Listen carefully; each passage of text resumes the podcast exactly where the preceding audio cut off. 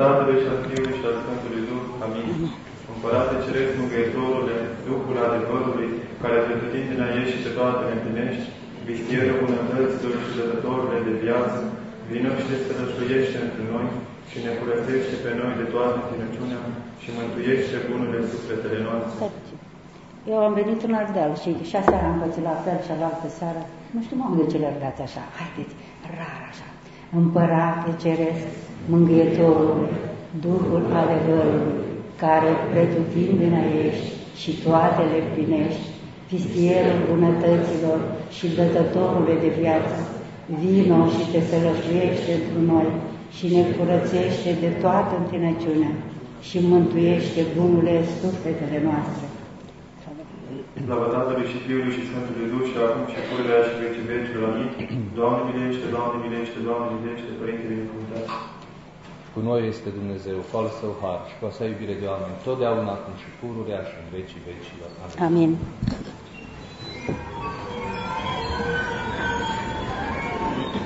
Știam ce, ce să fură. Genul așa.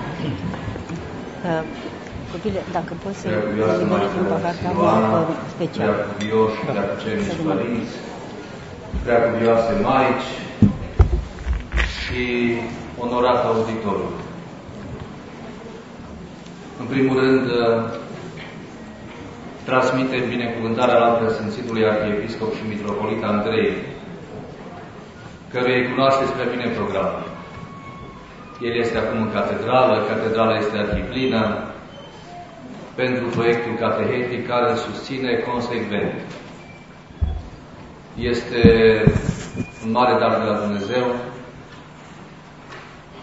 mitropolitul nostru care neobosit și de oriunde ar fi se străduiește să ajungă la vecernia și paracrisul de duminică seara și apoi să rostească cateheza pe care și-o propune. Astăzi, de pildă, am fost împreună la mănăstirea Bichigiu, undeva în județul Bistrița, destul de departe, prin ploaie, prin frig și chiar noroi, unde am sărbătorit pe Sfinții Martiri și Mărturisitori Năsăudeni, dar ne-am întors la program și, de cum vedeți, am fost delegat în partea noastră Sfinției sale să fim împreună în această seară. Așadar, binecuvântarea în Sfințitului. În ce o privește pe Maica Siloana, cred că dumneavoastră o cunoașteți mai bine decât mine. Noi ne-am întâlnit doar în trecere cândva, acum ne întâlnim efectiv pentru prima dată. Însă, în Duh, sigur că ne întâlnim ori de câte ori este prilejul, în primul rând de rugăciune, pentru că sunt ucenici comuni, cumva, în sensul că avem mulți fii duhovnicești care apelează la experiența Maicii și la străduința de a face binele și de a aduce puțin optimism în lumea deprimată în care noi trăim. Este o lucrare duhovnicească la parte, cred că s-a angajat uh, în această lucrare responsabil, bineînțeles, dar și cu o strângere de inimă. Nici nu pot să-mi închipui cum poate să reușească să răspundă tuturor celor care o solicită.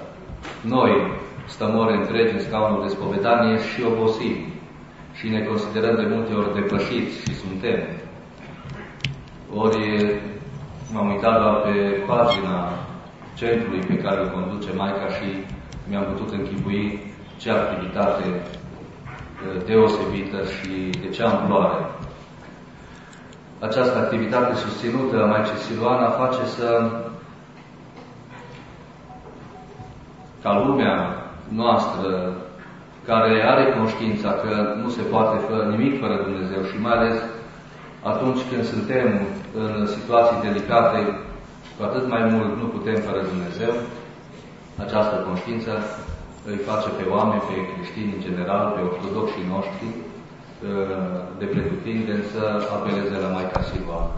Acum, în această seară, avem privilegiul să avem în mijlocul nostru și mulțumim tare mult și din partea noastră Sfințitului Părinte Arhiepiscop și Mitropolit Andrei și a lumii monahale pe care o reprezint și a preoților noștri, a duhovnicilor noștri, a fiilor noștri duhovnicești, a studenților noștri și așa mai departe. Vă mulțumim tare, Maica Siluana, rugăm pe Bunul Dumnezeu să vă dea sănătate și putere să izbândiți în tot ceea ce Biserica uh, v-a cerut să lucrați și cu ajutorul lui Dumnezeu a Sfinților la care aveți evlavie. De pildă, aveți în față pe Sfântul Siluan, care avea un optimism aparte. Uh, l-am întâlnit pentru prima dată undeva după anii 90 la mănăstirea Lainici, din județul Gorj, pentru că era tradus doar în manuscris și am stat toată noaptea să-l citesc și am rămas uimit de felul în care înțelege el lucrarea lui Dumnezeu, intervenția lui Dumnezeu în viața noastră, ocrotirea Maicii Domnului și bucuria de a se ruga pentru lumea întreagă, o calitate pe care puțin duhovnici au experimentat-o de plin, așa cum a experimentat-o Părintele Siluane. Și dacă El vă călăuzește, am toată încredințarea că lucrarea pe care o faceți este o lucrare pe care Dumnezeu v-a încredințat-o și pe care o faceți cu deplină responsabilitate. Succes! Să rămână! Să rămână, Părinte! Să rămână! Mulțumesc și în al preasfințitului Andrei, care mă însoțea la Alba Iulia la fiecare uh, conferință și mă susținea cu prezența. Există un ajutor pe care îl primim de la rugăciune și un ajutor pe care îl primim de la prezența celor care se roagă de obicei, care sunt într-o uh, relație mai strânsă cu Dumnezeu. De aceea și în biserică, și la slujbe, și la Sfintele Liturgii, nu ne simțim întotdeauna la fel, uh, pentru că nu întotdeauna suntem uh, încărziți și antrenați de prezența celor care slujesc. Să mă iertați, dar de calitatea prezenței preotului slujitor depinde și uh, participarea noastră și încălzirea noastră. Noi ăștia de pe margine, care n-am primit ce au primit părinții, suntem ca niște becuri. Energia electrică vine de la centrală și părinții sunt în legătură directă cu centrala și ne transmit nouă această căldură. De aceea este necesar să ne conectăm la acești stâlpi de înaltă tensiune duhovnicească care sunt sfinții și sfințiții noștri. Deci Harul vine prin cei sfințiți și lucrează prin rânduiala Sfintei noastre biserici și sfinții deja sunt uh, liberi să le dăruiască din darul pe care l-au primit ei de la Dumnezeu. Deci, cum era titlul conferinței? Trăirea ortodoxă în lumea de azi. Trăirea ortodoxă. Trăirea ortodoxă în lumea de astăzi. Așa, Doamne, luminează-mă. Păi, e o lume nebună, o lume bolnavă, de că și eu sunt cea din tâi în aceasta. Nu mă deosebesc cu nimic de oamenii din lumea aceasta. Uh, sunt rodul acestei lumi. Părinții mei fac parte din lumea asta, cei care m-au educat și m-au crescut au făcut parte din lumea asta și deci am primit și primesc tot timpul această zestre, această moștenire pe care ne dă lumea aceasta. Uh, nu numai valorile culturale și cele tradiționale, că așa am apucat, așa facem, ci pur și simplu suntem înfășurați înăuntru nostru, suntem înfășurați în valorile lumii acestea. Lumea aceasta se deosebește de lumea lui Dumnezeu prin faptul că are ca preocupare centrală supraviețuirea. Lumea lui Dumnezeu, omul lui Dumnezeu, avea preocuparea centrală viața. Și noi suntem morți din punctul de, de vedere, în sensul că nu știm să trăim, nu, nici nu dorim viața, ci noi dorim să supraviețuim. Și nu eu că sunt o viață făptură născută în Comuna Vâlcelele din România, dar Sfântul Apostol Petru, uh, fiind în preajma Mântuitorului, când i-a spus că va urma să sufere și să, să, să moară pentru ei, da? i-a spus să nu faci asta, să nu mergem la Ierusalim, să nu faci asta, să nu-ți fie ție rău. Adică din dragoste zicea să nu suferi. Uh, și Mântuitorul i-a zis pe ei înapoi mai satan. Deci, Duhul satanic, Duhul care ne rupe pe noi de Dumnezeu și care este singurul dușman al, al ortodoxiei, așa, este acest Duh care ne spune să nu te doară, să nu suferi. Ce faci când primești avertizmentul ăsta să nu te doară? Devii, faci ceva împotrivă. Deci devii potrivnic. Ne împotrivim celui rău. Și Mântuitorul zice, nu vă împotriviți celui rău. De ce? Pentru că împotrivirea este răutate. Împotrivirea este ceva rău. Eu ies din daul vieții. Dumnezeu mă cheamă pe mine la viață, îmi dăruiește viața care e desăvârșită, are, are acolo toate rezidurile vieților dinaintea vieții, în viața noastră cea una pe care ne-a dat-o Dumnezeu la crearea lui Adam, da? este aceeași viață în noi, dar îmbogățită cu trăirile și cu tot ce, ce au depus în memoria vieții strămoșii noștri de la Adam până la mine. Da? Dar viața este un fluviu curat, este un fluviu viu în care sunt aceste depuneri de moarte, aceste reziduri de moarte pe care Dumnezeu, care este viața adevărată, le curăță atunci când noi îl primim în ea. Deci viața asta mi este dată cu desăvârșire. Și este, dacă eu aș nota în această viață, aș fi fericită și uh, m-aș sfinți în, imediat.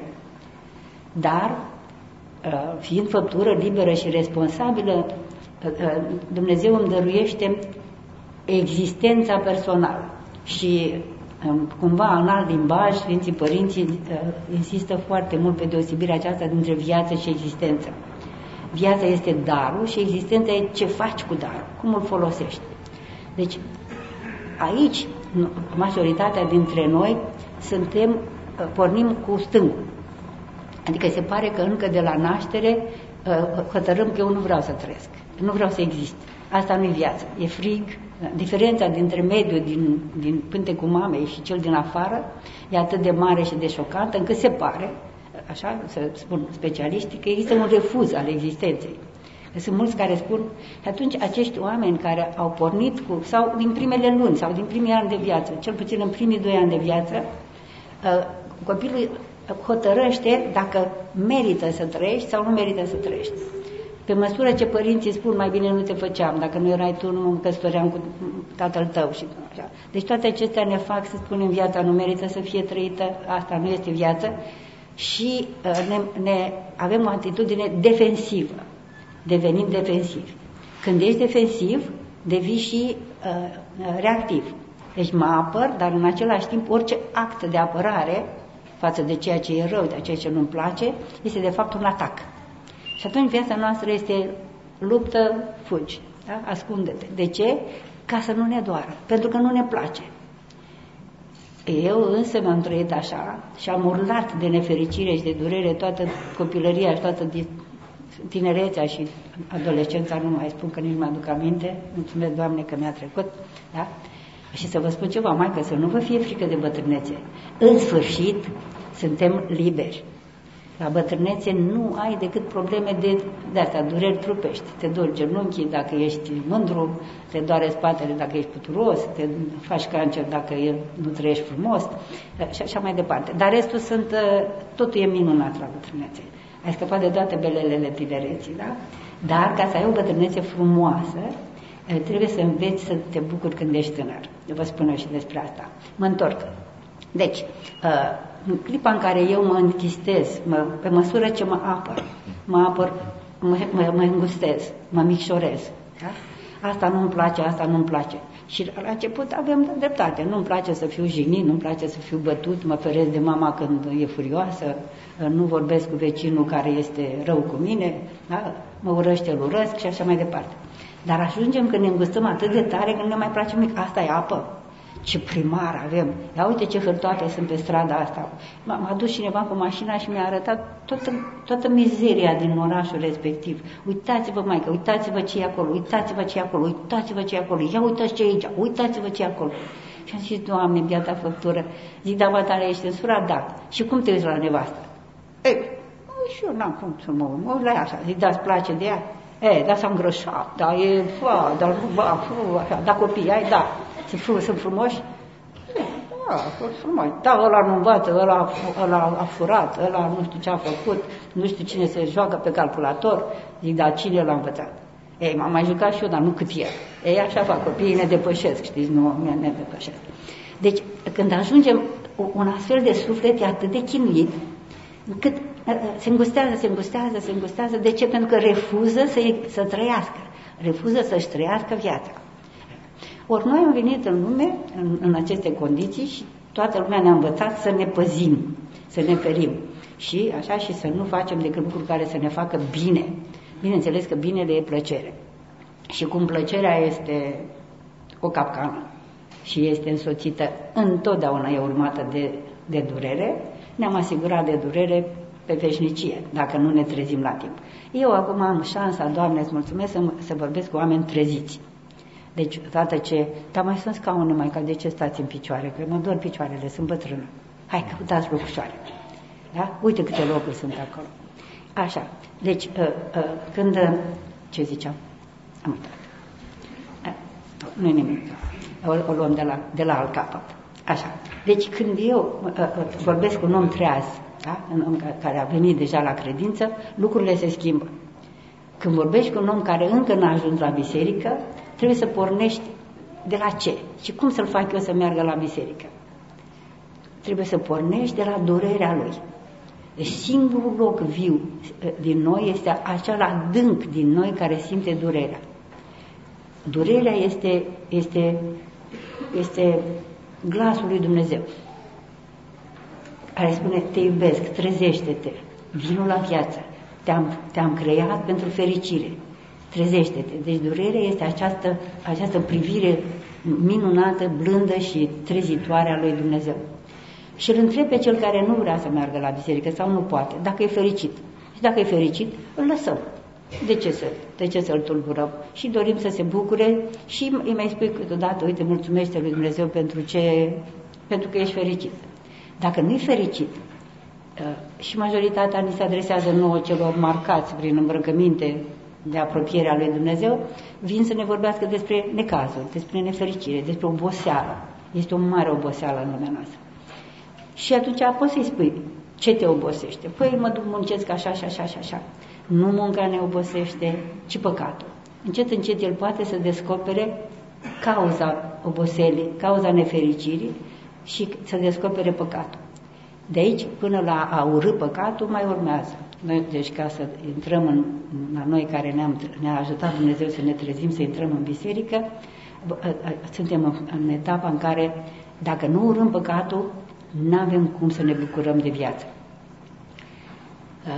A fi ortodox, mă întorc, deci cu viața am văzut, avem viață și avem existență, am fost educați, crescuți în așa fel încât să ne îngustăm existența, să, să trăim cât mai puțin, dar de fapt cu cât trăim cât mai puțin ne păzim, cu atât suntem mai otrăviți de o viață otrăvită, de viață grea și rea. Și acum a fi ortodox înseamnă să, să te fi născut în Sfânta Biserică prin Sfântul Botez. Pentru mine acolo începe ortodoxia, da? în Sfântul Botez. Prin Sfântul Botez eu am intrat în viața care este viața dăruită nouă de Mântuitor. Ce ți-a întâmplat acolo? Că am cu mine o hârtuță dintr-un părinte și zice primul lucru pe care să-l facem este să ne amintim că suntem botezați. Ce s-a întâmplat la botez? Cel mai important lucru s-a întâmplat în tinda bisericii, unde eu, prin nașii mei, dar eu și noi de câte ori participăm la un Sfânt Botez, renoim, cumva trezim memoria botezului din noi, da? și te lepezi de satana, mă lepă de satana.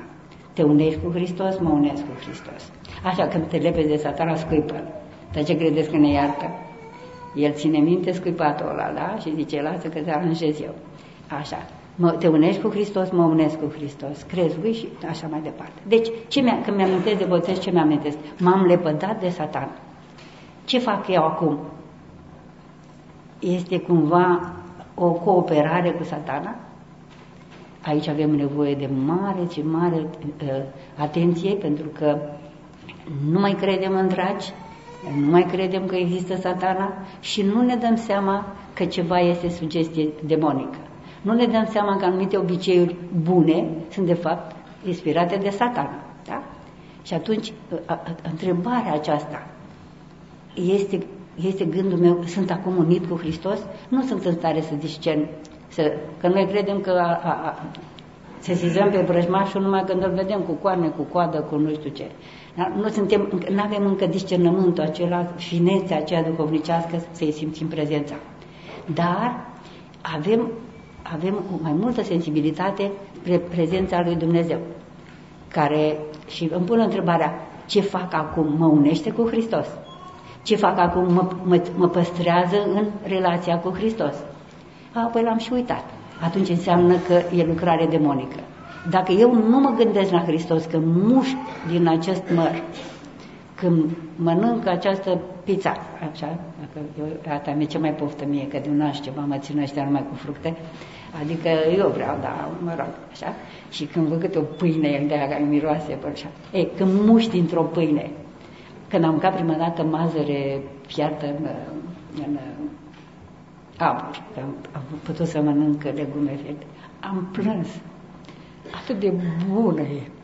Și am mâncat ca nesimțit atâtea bunătăți toată viața mea și n-am dat slavă lui Dumnezeu. Acum, sigur, la fructe ajuns și nu mai poți să mănânci struguri, că zici că da, dar ei sunt buni. Deci, maică, când mâncați ceva bun, să ne unim cu Hristos. El, Dumnezeu a pus papile gustative pe limba mea. Dumnezeu a pus bunătatea în mazăre, în fasole, în măr, în prună, în, mă rog, și în, în puiuțul ăla și ce mai frigeți voi acolo pe grătar. Da? Și, și el îți spune, de ce, de, ce, de ce nu ne, dacă Dumnezeu ar vrea să nu ne bucurăm de, de, de bunătățile pământești, ne-ar lua gustul, ar, ar, ar, ar, ar schilodi bunătățile, dar nu se bagă că le schilodim noi. Am primit o am, am, am telefon și din când în când mai ce dau voie să-l deschid și am și WhatsApp. Și acolo primesc diferite minunății din astea și am primit o, așa, o poezioară, ceva, un text în care spunea că Dumnezeu în 2017 a apelat la noi și a spus noi pregătește-te că e, e sfârșitul și trebuie să facem altă corabie, nu se mai poate, lumea s-a înrăit atât de tare încât potop, așa. Și zice, în șase luni să fie gata corabia. Și se apucă noi, mă rog, vine Dumnezeu după șase luni, ce faci noi? Unde-i corabia? Doamne, stai să vezi, de-abia am obținut autorizație de construcție. Zice, și lemn n-am putut încă să, să-l achiziționez, am plătit, dar nu-mi dau voie să tai din pădurea din care mi-au dat ăștia voie să care mi-au luat bani, că trăiește o bumniță de nu știu ce, care e pe cale de dispariție și nu, păi nu le-ai spus că e pentru salvarea bumniței, că rabia. Nu, nu, că nu. Și că au zis că nu pot să bag animale care nu se iubesc, că este tortură pentru animale să le bag pe toate și până obțin de la cei care iubesc animalele, nu știu ce, și Doamne, îmi trebuie cel puțin 10 ani ca să obțin toate aprobările și după aceea, și atunci Dumnezeu zice, bine, noi și dispar norii, soare frumos, senin și noi zice, Doamne, să înțeleg că nu mai trimis potopul. Nu noi, că se ocupă guvernul de, și organizațiile non-guvernamentale ca să nu mă omoare pe mine guvernul, da? Doamne, iartă-mă. Este glumă, domnule guvern, nu este părerea mea. Dacă ți-a spune părerea mea, mai lua de, de, de, fără, fără prealabil. Așa. Deci, în această, în, în, în, în, prima trăire, primul pas pe trăirea în ortodoxie este să nu mă despartă nimic de Hristos.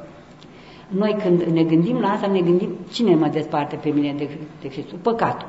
Și atunci deodată mă gândesc, oh, dacă mi înșel nevasta, înseamnă că mă despart de Hristos. Dacă omor un om, mă, mă, mă așa. Iar restul oamenilor care nu își înceală nevasta și nu omoară, se duc la spovedare și zic, părinte, n-am omorât pe nimeni, n-am făcut rău la nimeni, n-am niciun păcat. Și un părinte inspirat a zis, bine, Bine, fratele meu, bine că mi-ai spus să căutăm pe cineva să-ți facă icoană și un acatist ca să te punem pe perete. Așa. Deci, ă, ă, această, deci, noi, noi credem că ne despart de Hristos aceste păcate din, din, mă iertați, din îndreptarul de spovedanie. Da? Nu. Ă, păcatul este uitarea lui Hristos, uitarea lui Dumnezeu. Da? Și dacă nu unim toată viața noastră și tot ce avem noi creat pe noi înșine, trăirile noastre și uh, cele din, ale noastre, cele din jurul nostru, nu le unim cu Hristos, atunci noi ne, asta ne desparte de Hristos. Uh, se numește boala, păcatul cel mai cumplit, uh, așa, unul dintre păcatele cele mai mari este nesimțirea. Nu simțim că suntem vii, nu simțim că viața e darul lui Dumnezeu. Oh, dar eu mă plictisesc, groaznic. Cum să te plictisești? Eu nu am plictisit în viața mea, da?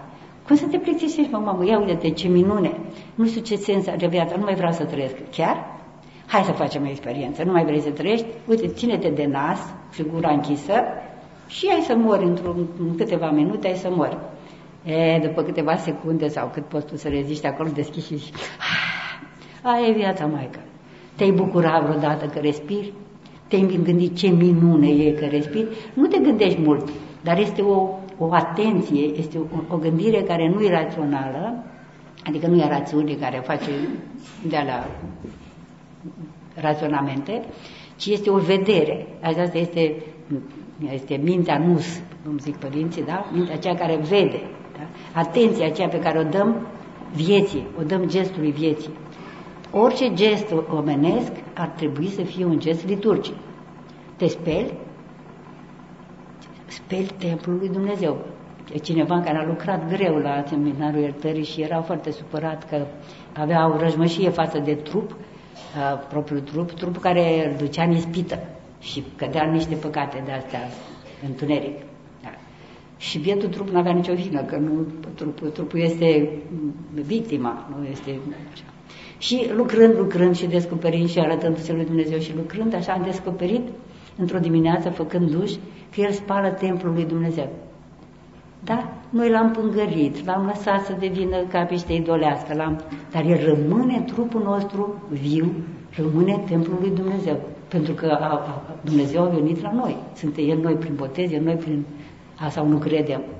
Atunci nu suntem ortodoxi. Dar dacă nu credem, să zicem, Doamne, dăm să cred. Așa, încet, încet, strigând la mine m-am trezit, strigând la mine, de la nesimțirea mea m-am trezit la această sfințenie a gestului mărunt, aceste, această șansă extraordinară de a-L întâlni pe Dumnezeu în gestul cel mai mărunt, în gestul cel mai meschin. Noi zicem, dar nu vede nimeni. Sunt, cât, sunt atâtea femei minunate. Nu, dumneavoastră sunteți doar minunate, nu sunteți din alea care se plâng. Viața mea nu are niciun sens. Am copii, trebuie să-i spăl, dar la și mă, spălați, dacă nu ți drag. Da? Că era o, o, o pereche de de tineri care au avut un copil și care bietul copil a făcut ce trebuia să facă în pamper, sute și nu aveau pamper și în scutec și ăștia se întrebau ce facem, îl spălăm sau facem altul. Da? Deci nu, nu, nu se poate. Asta, dacă e, uh, și pe noi ne spălăm și, dar dacă astea nu sunt gesturi de dragoste, sigur că ți se pare îngrozitor. De ce? Că nu te dă la televizor în timp ce faci asta? Să speli vasele. Este, este liturgia de după liturgie. Vă spuneam și aseară care ați fost, sfărească Dumnezeu să tânjiți după fericire dacă aveți vase nespălate în chiuvetă. Cel mai, cea mai mare piedică în calea bucuriei din familie este mizeria din bucătărie și din baie.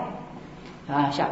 Uh, țineți capacul ridicat de la baie, sau ce am pățit eu cu măicuțele până le-am învățat. Puneți-mă capacul de ăla a făcut acolo Dumnezeu. Și când îl ridici, să nu-ți fie silă de ce găsești acolo. Asta înseamnă să trăiești ortodox. Să te gândești la cel care vine după tine. Că ești la mall, că ești acasă. Așa, pe urmă să știți că faianța aia chiar se curăță și obiectul ăla cu perii așa, să spunea cineva că nu e pentru dinți.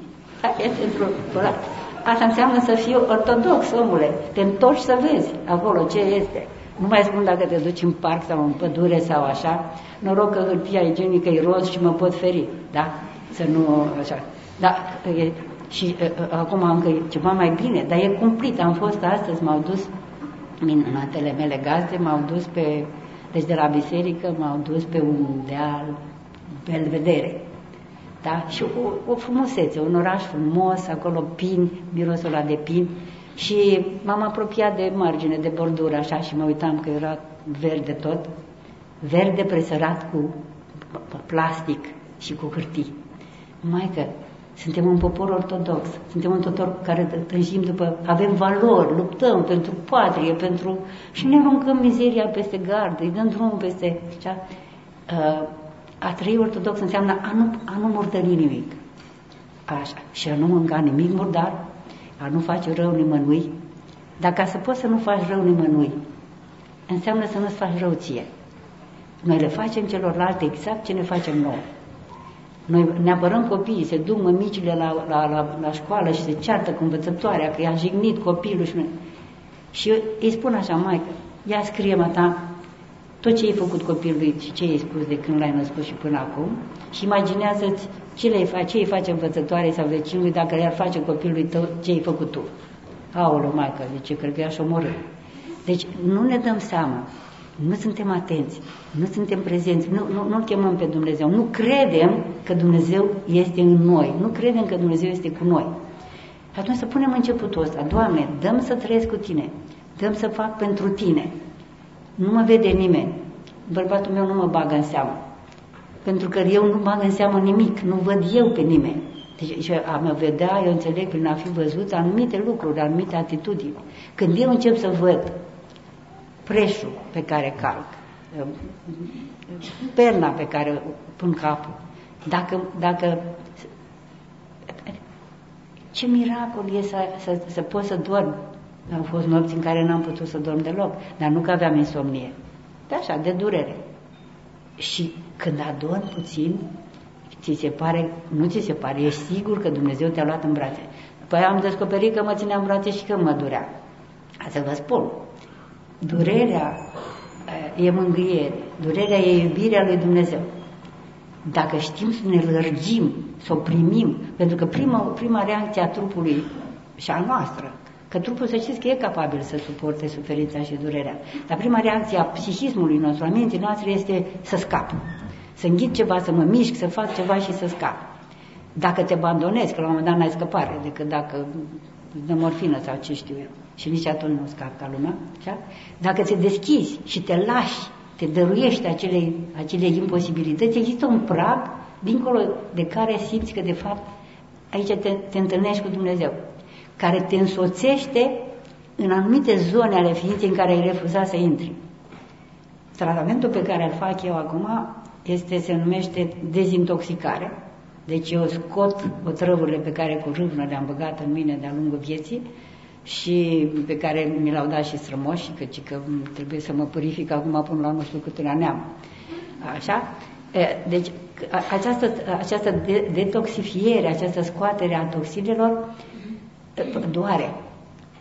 Și atunci când le băgăm, nu ne doare. Când le scoatem, ne doare. Dar când le băgăm toxinele și când ne îmbolnăvim, durerea e mică, pentru că luăm ceva, ne, ne, ne ștergem simptomele și ea se depune în adânc acolo și ne omoară. Dacă vrei să te vindeci, scoțând, ajungi la durere. Și durerea te descoperă că au fost locuri în care n-ai vrut să intri. Înțelegeți?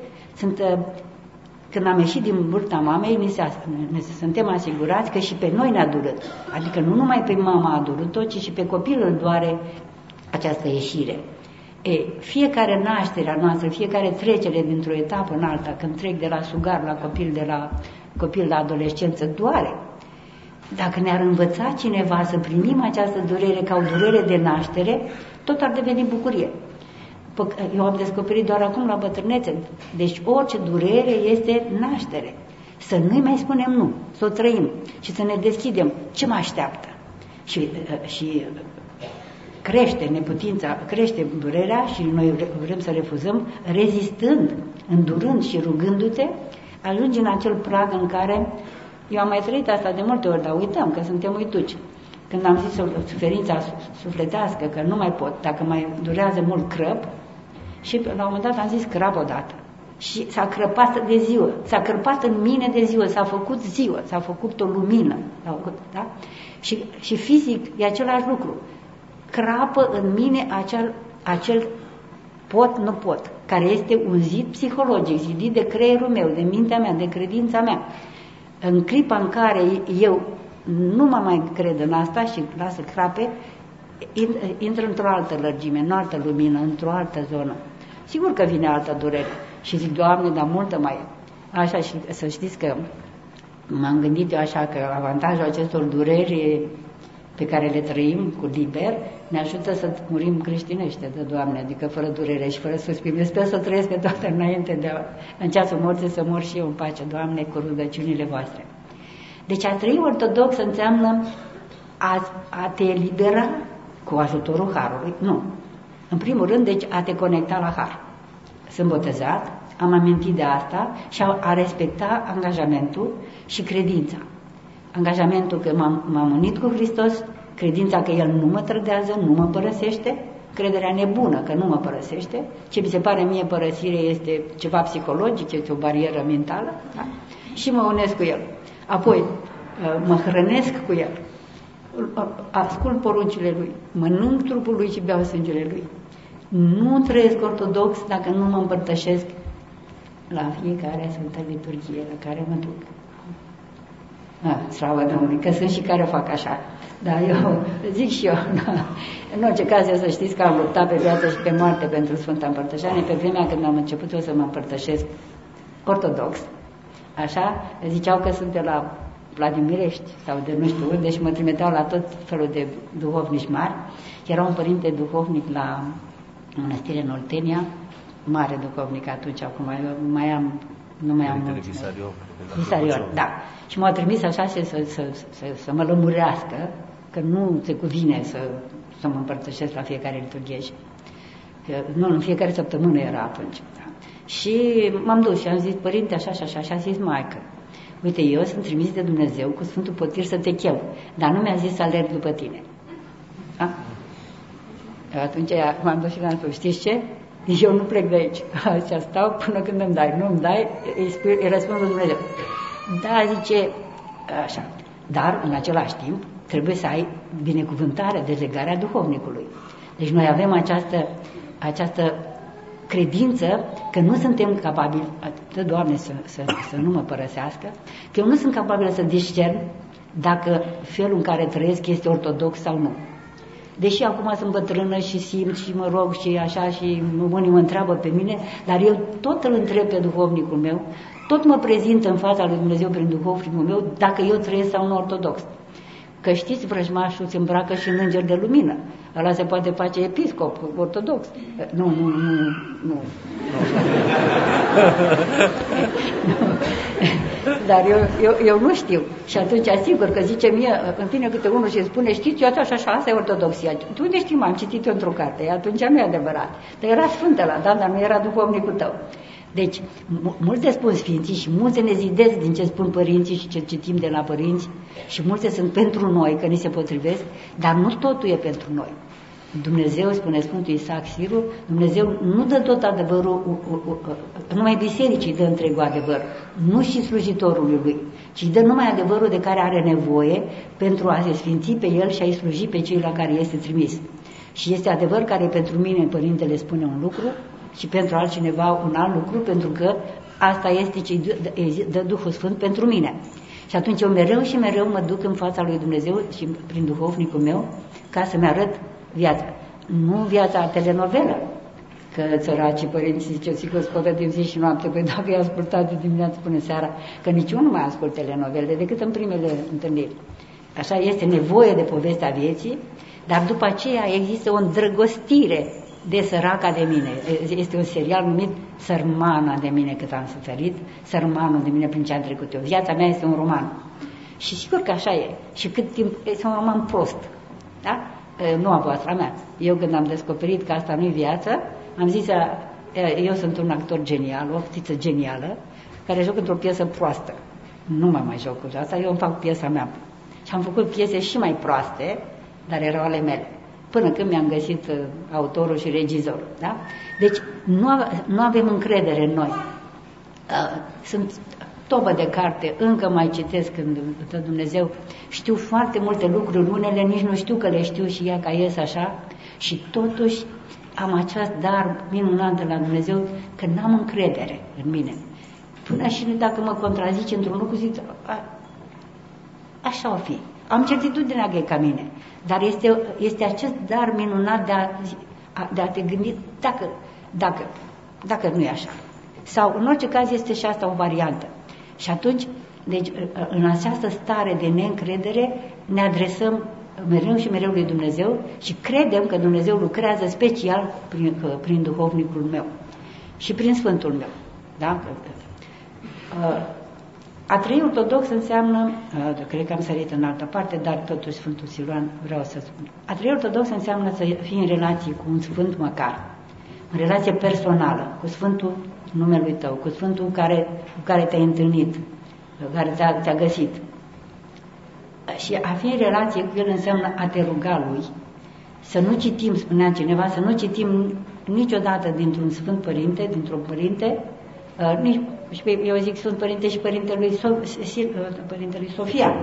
Pentru mine este Sfânt Părinte, așa? Uh, nu e Sfânt încă canonizat, dar este Sfânt Părinte. Și când citesc, mă rog, Părinte, Părinte, dăm Duhul Tău, dăm să înțeleg ce spui, dăm, roagă-te pentru mine. Da? Aceasta ne, ne, ne duce în Duhul Părintelui.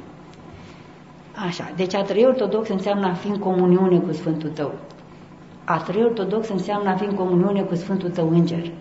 Săracul cât îl uităm, norocul canonul de la înainte de Sfânta Împărtășanie, că trebuie să citim mai Bogdane, mai. Să zice așa rar, Tatăl nostru, care nu, Tatăl nostru, Păi dacă te duci la primar să-ți dea locuință, nu zici, domnul primar, dar nu să te dă și afară, cheamă poliția, nu? Dumnezeu e milosiv, dar totuși, da? Așa.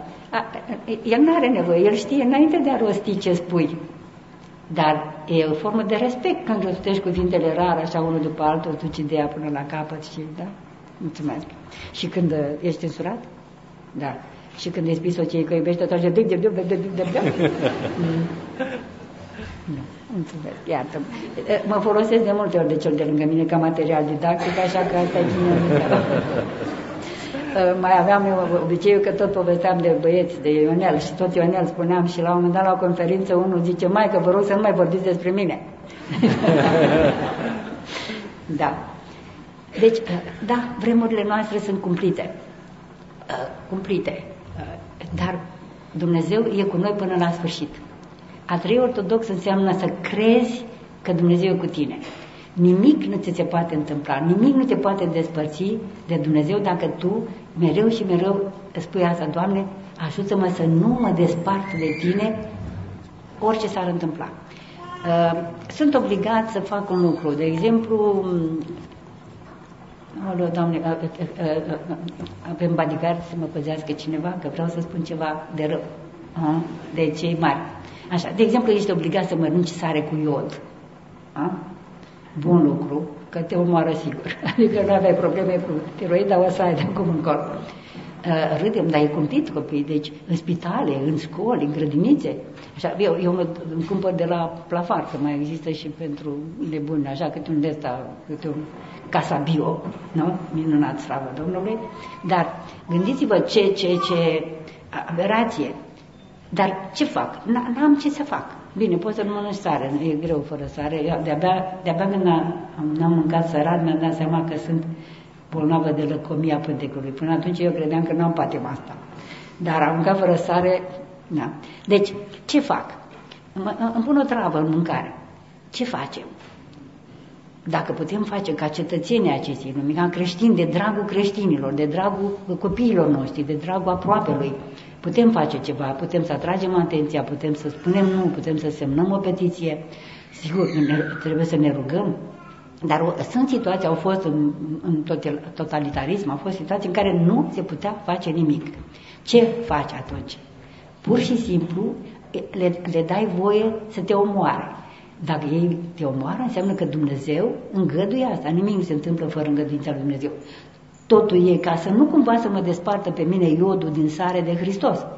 Că dacă intru într-o revoltă de asta și îl uit pe Dumnezeu, atunci eu mor pentru dreptatea sării și am mărit fără Hristos. Uh, de multe ori devenim zeloți și luptători pentru adevăr, pentru biserică, pentru dogmă, pentru așa și de fapt ne sinucidem. Mulțumesc, Părinte, pentru predică să rămână astăzi, da? Uh, așa, deci nu ne dăm seama că de fapt suntem slujitorii satanei. Suntem slujitorii unei ideologii.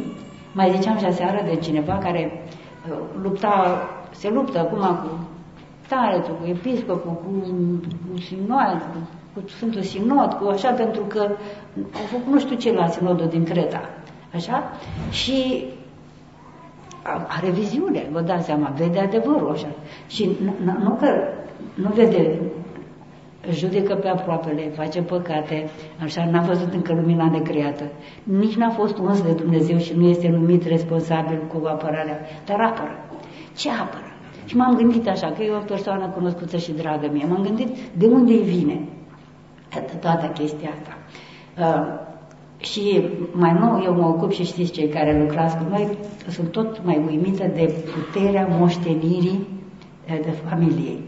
Deci de la, ce am primit de la părinți și de la bunici și de la neamul nostru, mai ales de la cei care nu ne plac, așa, mai e câte un unchi așa care a făcut ceva rău și întreb, dar parcă era un unchi Vasile, nu mama, ăla e, nu, a fost nebun, nu. Acel nebun este în sângele meu, este în neamul meu și dacă el nu s-a dus la Dumnezeu să-l ierte Dumnezeu, eu, eu îl port în mine și să-l duc eu. Aceasta este, asta e chemarea mea, să, să-i duc pe toți, să, să-i duc pe toți la Dumnezeu. Al minteri ei lucrează dinăuntru meu. Și atunci când judecăm pe cineva, e acea minune. De ce zice Dumnezeu nu judecați? Nu pentru că nu e frumos, ci pentru că îți face rău. Tot ce judecăm devine al tău. Tot ce judeci devine al tău, e al tău. Fie că este deja și nu vezi, fie că devine prin actul judecării. Și uh, persoana de care vă vorbesc, că judeca foarte mult tatăl, care era securist, și, na, bietul copil avea ce să judece și ce...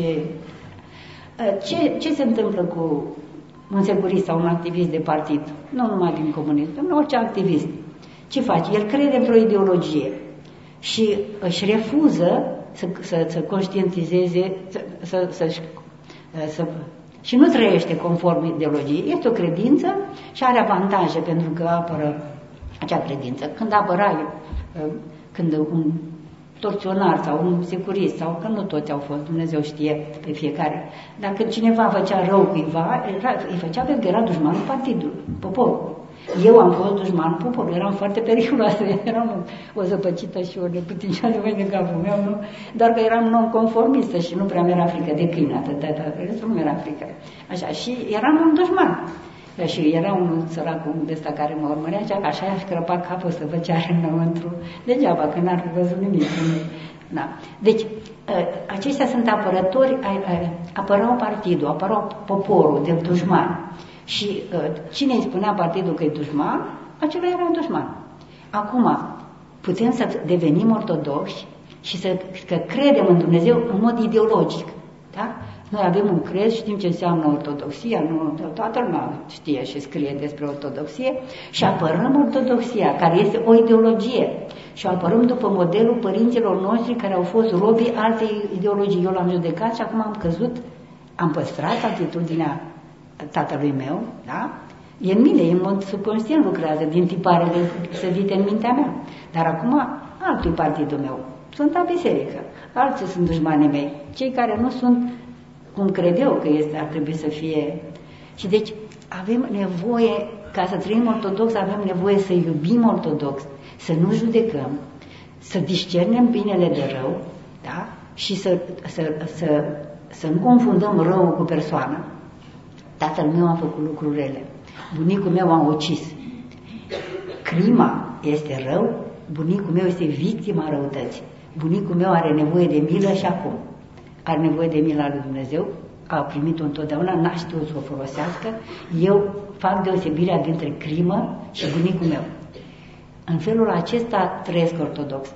Dacă nu discern întâi în mine deosebirea dintre mine și păcatul meu, atunci eu voi trăi bolnav psihic sau bolnav psihologic, pentru că voi trăi într-o culpabilizare, într-o culpabilizare permanentă. Adică mă simt foarte vinovată, sunt vinovată că, că fac mereu același lucru. Uh, aceasta este boală, nu este căință, nu e pocăință. Pocăința nu este vinovăție, vinovăția este simptomul. Acum mă simt vinovat, ci pocăința înseamnă cererea de iertare, smerirea în fața lui Dumnezeu și credința în bunătatea Lui. E răsturnarea minții pocăința, da? Uh, că și omul care nu este creștin, cel care nu este ortodox, se pocăiește, uh, uh, regretă rău, simte că e rău și pare rău. Se justifică în fața conștiinței că crede că e bine, dar are această simțire a răului da? și pare rău. Dar asta nu este pocăință, regretul nu este pocăință, da? ci este acea ură față de rău care mă chinuie, care m-a chinuit, da? și acea dragoste pentru binele care mă poate salva. Nu putem să, să, să-L iubim pe Dumnezeu până nu urâm răul. Ca să urâm răul trebuie să-l deosebim de noi, să, să, să privim ce este. Răul este un act, este un gest, este o atitudine, un gând, un act. Da? Și urăsc acest act. Și chiar și diavolul este rău pentru că face rău. El în sine nu este rău pentru că este făcut de Dumnezeu și e bun. Când spunem în psalm că sunt o făptură atât de minunată, spuneți asta și cercetați-vă. Cu adevărat suntem făpturi minunate, care ne purtăm abject. Și atunci n-am decât să fac, să, să resping actul abject și să mă, să, să mă unesc cu mine cel minunat. Făcând asta cu mine, o voi face și cu ceilalți. Eu cred că mai concret, așa, poate o să nu mă mai așa, o să și din întrebările dumneavoastră. Eu vreau să vă zic că am aici un epilog dintr-o carte pe care am iubit-o întotdeauna, unui părinte ortodox, un mare duhovnic uh, francez, uh, Marc Antoine Costa de Boregar, poate ați auzit, rugați-vă neîncetate cartea, și mi-a fost dragă de când a apărut. Acum a apărut la Mitropolia din Paris și în franceză și m-am bucurat și m-am întors și am mai citit-o noi la masă. Și la sfârșit are un epilog, un cuvânt către cititor, și în care ne spune, eh, îi spune cititorului cum să trăiască în zilele noastre, ortodoxe. Și vă, vă citesc așa, eh, așa ca să, să aveți o rețetă. 1. Uh, amintește-ți de botez. Vedeți, de aici am avut-o. Ai fost întrebat, te lepezi de satana, tu ai răspuns, mă lepăd, te unești cu Hristos și cu Biserica Lui, tu ai răspuns, mă unesc. Să ne amintim de asta mereu. Doi, mărturisește adevărata credință. Uh, cu toată viața ta. Dar spune crezul. Eu am predat la un moment dat religie la școala sanitară de la Cristiana și ce doream eu de la elevii noștri acolo era să știe rugăciune începătoare, psalmul 50 și crezul și așa, pe de rost. Și le-am dat la lucrare de control, la teze, le-am dat crezul.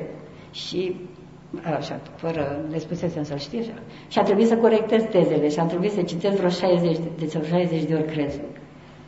Copii, oameni buni, atâta har a venit peste mine, uh, mai vizitat harul, Doamne, mulțumesc că știi că n-am niciun merit, dar atunci a fost de un fel cu totul special. Am simțit mila, dragostea, harul care, care, a, care a fost cu martirii de la, cu to, toți martirii Sfintei Biserici.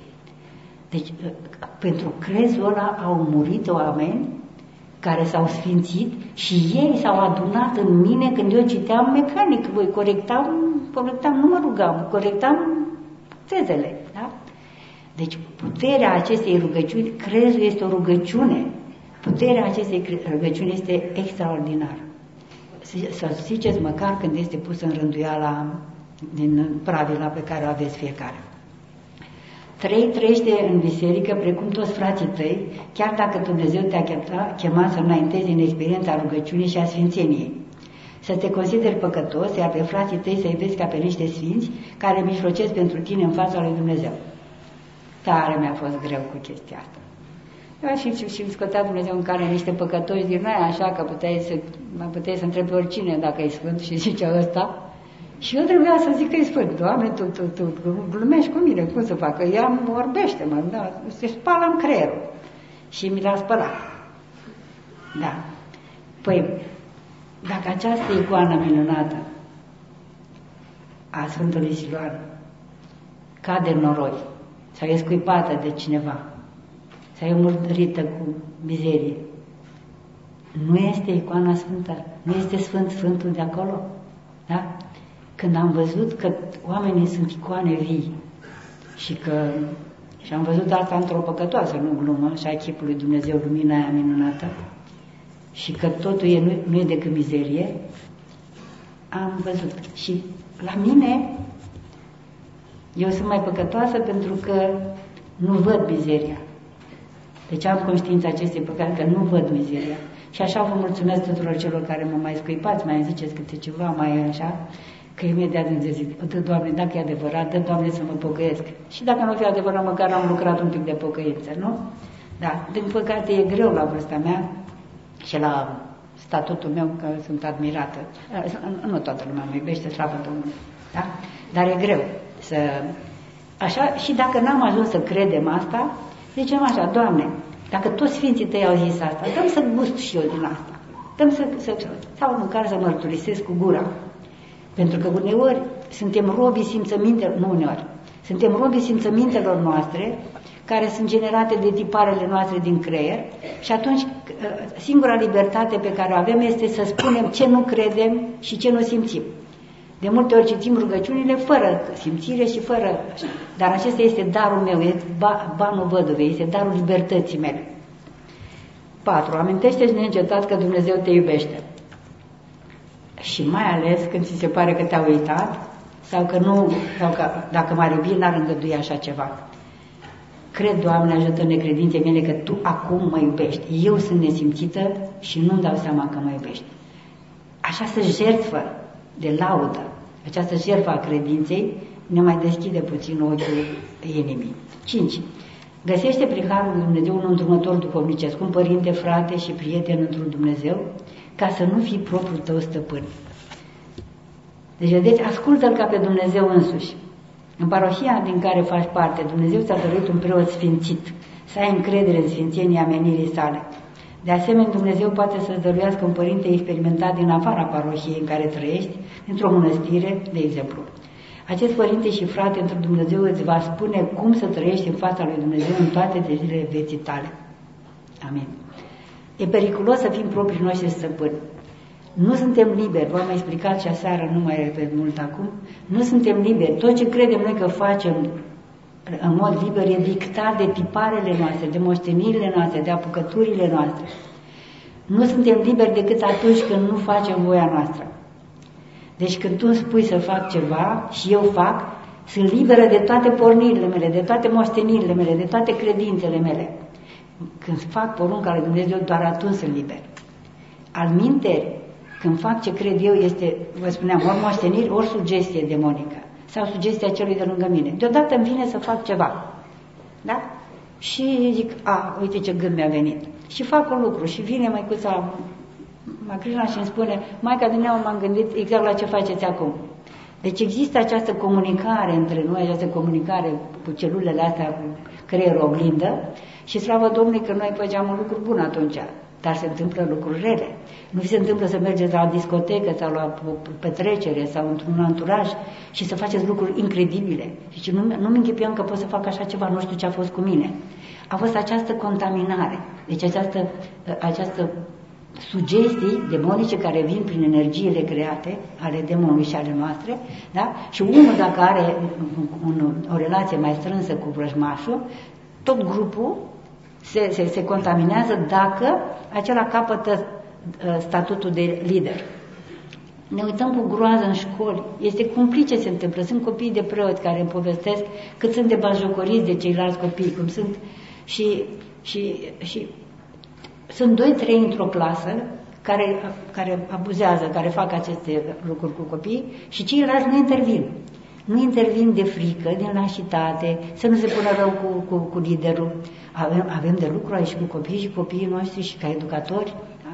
Și uh, copiii trebuie să ajutați să vadă cum li se murdărește mintea prin gând. Vorbiți copiilor despre cât de periculos este să se murdărească mintea cu cuvinte rele, cu gânduri rele. Unul dintre copiii ăștia care persecutau un, un copil, îi spuneau ceva cu, că ăsta nu știe ce e laba, și, mă rog, cu conotații păcătoase. Și, și uh, uh am început să plâng de mine. Vă dați seama, copilul ăsta și-a murdărit mâna. Cum o să mai atingă el obrazul mamei lui? Cum o să-și atingă el iubita? Că mâna deja este, a fost numită labă, cu conotațiile pe, urâcioase pe care le are acest cuvânt să curățăm, să, să ne curățăm mintea noi, dacă am folosit asemenea, în jurăturile, ne murdăresc mintea, ne murdăresc trupul care e sfințit de Dumnezeu. Nu vedeți când ne urăște dracul templu, când numește, în toate jurăturile sunt organele, organele dragostei, numite în mod abject și folosite ca, ca armă, ca, ca lovitură. Să, să ne curățim gândurile, să ne privim organele și organismul cu rugăciune să-L purificăm de toate astea, pentru că noi ne-am murdărit și folosind și auzind asemenea cuvinte. și să-i ajutăm pe copii să înțeleagă că se murdărește mintea și de acolo vine nefericirea. 6. Așteptând ca Dumnezeu să dăruiască un părinte duhovnicesc, iată ce poți să faci ca să nu pierzi timp, căci lucrarea mântuirii este urgentă. Important este să începi astăzi. Astăzi voi începe. Noi începem de mâine, de luni, nu? Nu, astăzi, spune Sfântul Antonie cel Mare. Citește Sfânta Evanghelie în fiecare zi. Avem timp, aveți timp. Deci, un capitol, nu poți un capitol. Câteva versete și rămâi acolo unde ai rămas, mergi mai departe. Da? Citește Sfânta Evanghelie în fiecare zi. Citește psalmii în fiecare zi. Zice, da, după aceea să am ghinioane. Și tu ce vrei? Viața cu Hristos sau viața fără ghinioane? Via, știți? Bucuria, fericirea, că bucuria nu există. Fericirea fără Hristos e iată. Da? Spovedește-te des. Împărtășește-te des. Citește scrierile Sfinților Părinți și ale Părinților Duhovnicești Ortodoxi Contemporani. Retrage-te din când în când într-o mănăstire fără să-ți iei friptură la pachet. Spune, Doamne Iisuse Hristoase, miluiește-mă, sau Fiul lui Dumnezeu miluiește-mă pe mine păcătosul, când te culci la trezire, la muncă, în mașină, în metrou, la birou, în magazin unde servești clienții sau în caseria unde lucrezi, când lucrezi în grădină, îngrijești copiii sau bolnavi, îi faci curat în casă, tot atât de des pe cum respiri. Doamne Iisuse Hristoase, miluiește-mă! Pune apoi întrebări părintele tău duhovnicesc și el te va învăța ce mai ai de făcut, ce mai ai de făcut. Și la sfârșit zice să le rugăm pentru Sfinția ta. Vă mulțumesc și vă aștept întrebările, iertați-mă.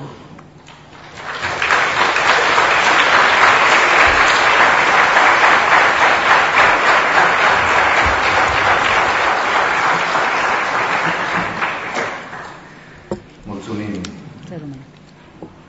Și acum, cu autoritatea care aveți, trebuie să răspundeți la următoarele întrebări, care nu sunt uh, ușoare, sunt dificile, dar care... Să, să nu săriți niciuna, da?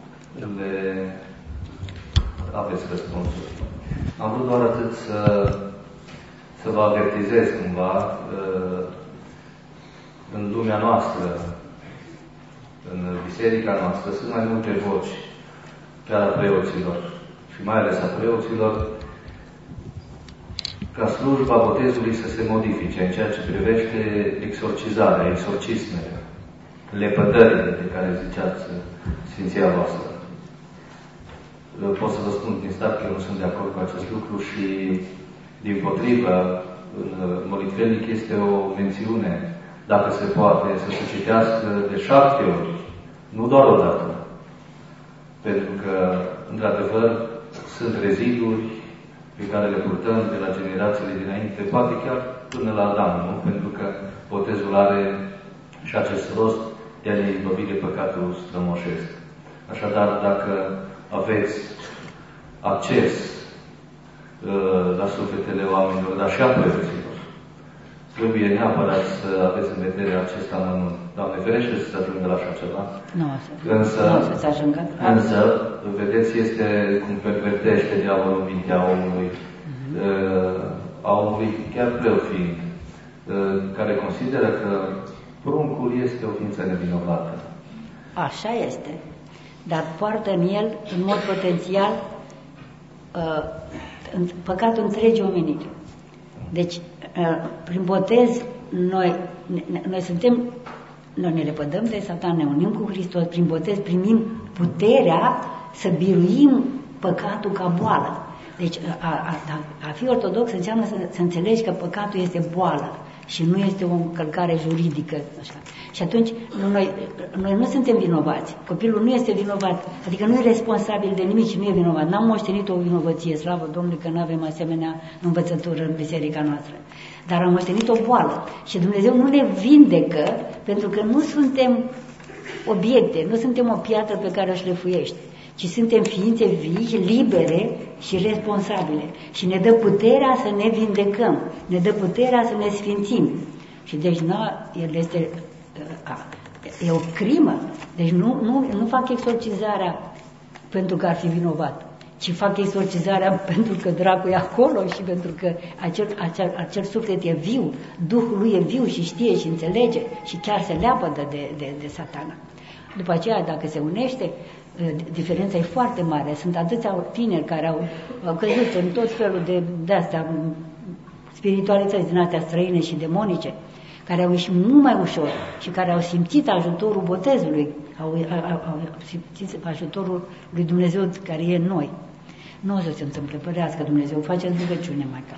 O singură remarcă, mi-a plăcut foarte mult. Uh, ați spus că orice faci trebuie să fie un act liturgic. Și a spus despre duș, despre templul, uh, templul lui Dumnezeu. Mi-aduc aminte și cu asta închei, dau uh, Dumnezeu să continue. Când eram copii mici, mama ne spunea, te sper pe față, dar când te ștergi cu prosopul, ești deja în fața icmanei. Acolo te ștergi pe față. Da, mulțumesc. Sau când ferească Dumnezeu să fi pus pâinea cu, cu, cu fundul în sus, așa, da? Pâinea trebuia să stea mereu cu fața în sus, pentru că era fața lui Dumnezeu. Da? Da. O, oh, Doamne, avem de lucru. Hai, zice. Cineva întreabă, cum să scăpăm de leucomia de a mânca? Așa, prin post. Post. Da? Deci, în, întâi și în, prima, prima fază este să mănânci până te satul. Dar să nu înghiți fără să zici de cinci ori, Doamne Iisuse Hristoase. Da, și să vedeți că se, se schimbă ceva. Uh, dar lăcomia asta, deci este, este patimă, dar de desubt este o neputință. Uh, noi mâncăm pentru că avem probleme uh, sufletești. Frică, neliniște, așa. De multe ori mâncăm datorită emoțiilor noastre și nu de dragul de a mânca. Nici nu știm ce am mâncat. Băgăm automat acolo în gură, nici nu ne, numai să, să mestecăm ceva. Deci avem nevoie să învățăm răbdarea. Ce simt acum? Mie așa, parcă n-am, n-am, n-am niciun rost, așa, n-am...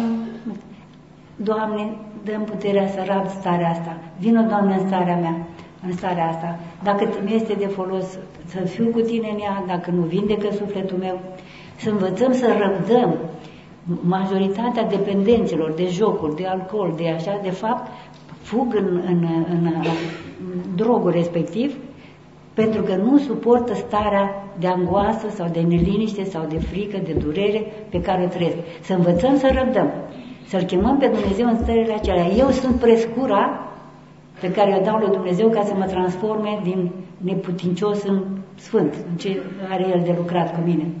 Și zicem, în gură mare, zicem toți acolo, că pe noi înșine și toată viața și unii pe alții și toată viața noastră lui Hristos Dumnezeu să o dăm. Ce dai? Auto, ăla, CV-ul, ce dai lui Dumnezeu, nu? Și ce trăiești tu acum? Foame. Doamne, vin în foamea mea. Ce te frică? Doamne, vin în frica mea. Doamne, al tău sunt, mântuiește-mă. Bucurie, Doamne, îți mulțumesc. Mai ține și nu mi-a luat. Da? Și tot așa, îl primi, asta este viața. Aceasta, tot, tot, tot ce simțim și tot, mai ales ce simțim. Ce gândim mai vine și de la dragi, dar ce simțim e viața noastră. E o viață bolnavă, e o viață frumoasă, e soție, dăm lui Dumnezeu. Asta este actul liturgic. Și așa nu vei scăpa de lăcămia pântecului, ci te vei bucura de bunătățile cele pământești. Dacă nu, să știi că este îmbolnăvești și o să te... Că dacă nu faci nevoința de voie, ajungi să faci pe aia de nevoie. Doamne, păzește. Da. Care este rolul îngerului păzitor și al energiilor create și care este rolul energiei necreate? Ce face una și ce face cealaltă? Inspirația și gândul bun ne vin prin îngerul păzitor sau direct din harul necreat? Uh, uh, da, așa, că a fost lung. Așa. Deci. Cineva vrea să știe despre... Deci, energie este Asta știți ce este, da? E puterea aceasta care iese din mine, din ființa mea, în afara mea și lucrează înăuntru meu. Tot ce mișcă în cosmos, de la și ce nu mișcă, așa, conține energie. Și piatra are în ea o energie care se mișcă și ea în felul ei, și îngerii sunt creaturi și au, energia lor e creată. Deci energia creată este e creată de Dumnezeu. Da? Ai înțeles? Bun. Energia necreată nu e creată. Ai înțeles? Da. Da? Deci, deci a lui Dumnezeu e necreată. Ce fac ele? Așa. Dumnezeu a creat lumea și n-a zis ea bing, la bing bang ăla și i-a dat drumul așa și zice, ia acum lumea să se descurce să văd ce face, poate nu-i cu minte, uh-huh. și să se uite acolo. Ci Dumnezeu a creat lumea și este prezent, este cu totul în afară, este transcendent, este cu totul în afară lumii ca ființă, dar cu energiile sale, cu harul său, cu energia sa este prezent prezent prin energia creatoare prin care a făcut lumea, prin energia proniatoare care menține lumea în existență și o conduce pe fiecare către scopul pe care l-a gândit Dumnezeu și mai e o energie așa mai specială pentru noi ăștia cu două picioare și cu cap pe umeri, care se numește energie sfințitoare, dumnezeitoare, da? Aceasta tot energie necreată. Deci rolul energiei necreate este să, să, să aducă la existență, să mențină în existență și să conducă la desăvârșirea și la capătul de sus, la îndumnezeire, ființa creată. Și o face prin energii. Unirea dintre lumea creată și Dumnezeu se face prin energiile, energia necreată a lui Dumnezeu care pătrunde în energia ne, necreată a creaturii. Așa. Și ne conduce pe noi la îndumnezeire. Deci energia necreată te îndumnezeiește, te sfințește, dar mai înainte te pârjălește puțin până te curățește de lepră. Lepra fiind o boală cumplită în care ne putrezesc de carnea și noi nu simțim. Deci lepra este nesimțire. Toți avem lepră, lepră Doamne mântuiește-ne. Da? Și la urmă împărăția, cum zice, Îngerul păzitor. inspirația când vin prin îngerul Prima păzitor. dată, chiar primul rând. Da, da, da. Și, și prin îngeri vin așa și, și direct. Dumnezeu lucrează și prin îngeri, lucrează și prin lumea creată, da? Apa asta, deci Dumnezeu mă, mă, se întâlnește cu mine, mă mângâie, mă hrănește, mă ține în viață și eu mă întâlnesc cu Dumnezeu cu bunătatea Lui prin apă. Mă întâlnesc prin îngeri care mi-aduce uh, sugestii bune, mă apără și îi răspund prin rugăciunea mea și prin atenția mea. Și mă întâlnesc prin dracul care mă duce în ispită și așa și, Doamne, eu strig la Dumnezeu, scapă-mă, că nu știu să mă bat cu ei. Și mă întâlnesc și direct. Deci avem și o antenă directă care lucrăm direct cu Harul lui Dumnezeu, adâncul inimii noastre, nusul nostru, acea, pentru asta aveți nevoie să descoperiți lucrul ăsta și începutul este să punem pază gurii noastre, așa, și să învățăm să tăcem și să ne rugăm mereu cu Doamne Iisuse Hristoase, miluiește-mă. Ca duhovnici sau viitor duhovnici, ce să explicăm băieților care vin cu dureri cumplite din pricina faptului că și-au dat seama că au atracții homosexuale? Uh, păi, e aceeași, noi, noi dramatizăm într-un fel asta mai tare pentru că, zicem, e împotriva firii și este împotriva firii, dar este o fire bolnavă, așa cum e bolnavă și firea celui care nu poate să stăpânească să nu mănânce mult. Uh, orice patimă îmi distruge firea și uh, pornirile acestea dinăuntru nostru sunt, uh, uh, sunt bolile firii. Firea noastră s-a îmbolnăvit da? și a cere ceea ce nu-i face bine. De fapt, eu, persoana, eu, ipostasul, am, am, am acceptat asta. Deci, copilul care, care trăiește asta trebuie să, să înțeleagă, să primească gândul că este bolnav, că firea lui este bolnavă. Cauzele îmbolnăvirii sunt multe. De la otrăvurile pe care le mănâncă mama, s-au, s-au descoperit că hormonii ăștia din din, din anticoncepționale și din plastic perturbă uh, echilibru hormonal al fătului. Și el nu se mai naște cu o constituție normală din punct de vedere hormonal. Și atunci el poate să fie bulversat din, din punct de vedere hormonal și de aici atitudini diferite față de... Într-un râu din Colorado, nu știu de unde, s-au găsit uh, pești hermafrodiți și au fost uimiți de unde și au descoperit că erau de la, deci aveau stații de epurare pentru apele de reziduale care ieșeau din orașe, dar în filtrele acelea nu erau și filtre pentru hormonii din uh, anticoncepționale care se, se duceau pe, prin canalizare. Și uh, peștii aceștia s-au îmbolnăvit datorită acestor minunate pastiluțe pe care le înghit uh, oamenii da? împotriva vieții. Și atunci eu, eu urăsc viața, rănesc viața și viața se întrupează în om în mod bolnav. Primii responsabili sunt părinții, familiari. Nu mod conștient, că niciun părinte nu-și dorește ca copilul lui să fie, dar felul în care ne-am hrănit, felul în care ne-am iubit, felul în care ne-am purtat cu copilul. Foarte mulți, ziceam și aseară, foarte mulți copii au tendințe homosexuale pentru că au avut o relație nefericită cu tatăl. Tatăl este cel care cultivă, hrănește bărbăția băiatului. Băiatul se simte bărbat prin, prin lucrarea tatălui. Când mama este posesivă, abuzivă, când există acea uh, de, dependență aproape incestuoasă între mamă și, și băiat, băiatul va avea tendințe homo fie într-o parte, fie în alta, deci fie că nu va îndrăzni să privească femeia decât cu adorarea, adorația pe care are față de mamă, fie că uh, va avea uh, repulsie față de femei pentru că mama l-a suprit, l-a chinuit, la așa și va avea... Și atunci el va căuta de fapt iubire. Toți copiii, toți oamenii caută iubirea. Și copilul care devine după aceea homosexual, de fapt el caută iubire. Și din cauza îmbolnăvirii nu o găsește, nu știe să o găsească în formele sănătoase. De fapt, uh, ce caută un homosexual, în primul rând, este iubirea. Iubirea celuilalt. Da? Dar pentru că uh, lumea aceasta este erotizată, aproape nu mai există prietenie, nu există, uh, există groaza de atingeri, că a, vrea să se culce cu mine, vrea să mă violeze. Sunt în, în străinătate, sunt legi foarte aspre. Dacă profesorul i-a pus unei fetițe, unei eleve mâna pe umăr, a fost uh, tentativă de abuz. Da? Pentru că totul este sexualizat, totul este erotizat.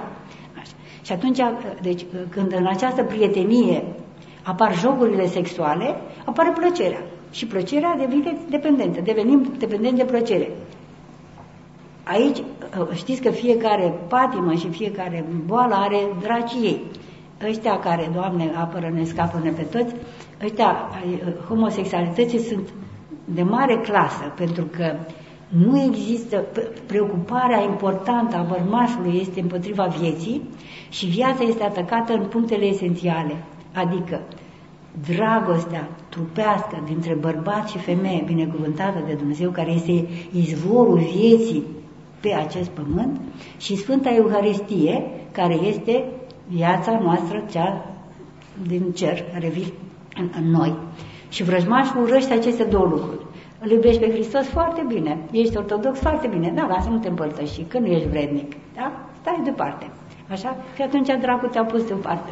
Și la fel, cu, ă, de aceea sunt mai puternici și atacurile sunt mai puternice asupra um, sufletului care se îndreaptă către uh, dragostea aberantă. Um, așa. Iubești un câine, pentru că el dă din coadă, te iubește, te privește în ochi și te apucă neliniște. Ai văzut filme, ai simțit impulsuri, nu știu ce să fac cu ele, cu impulsurile sexuale, nu știu ce să fac cu, cu pofta sexuală, cățelul meu mă iubește, e acolo, am să mă însor cu el.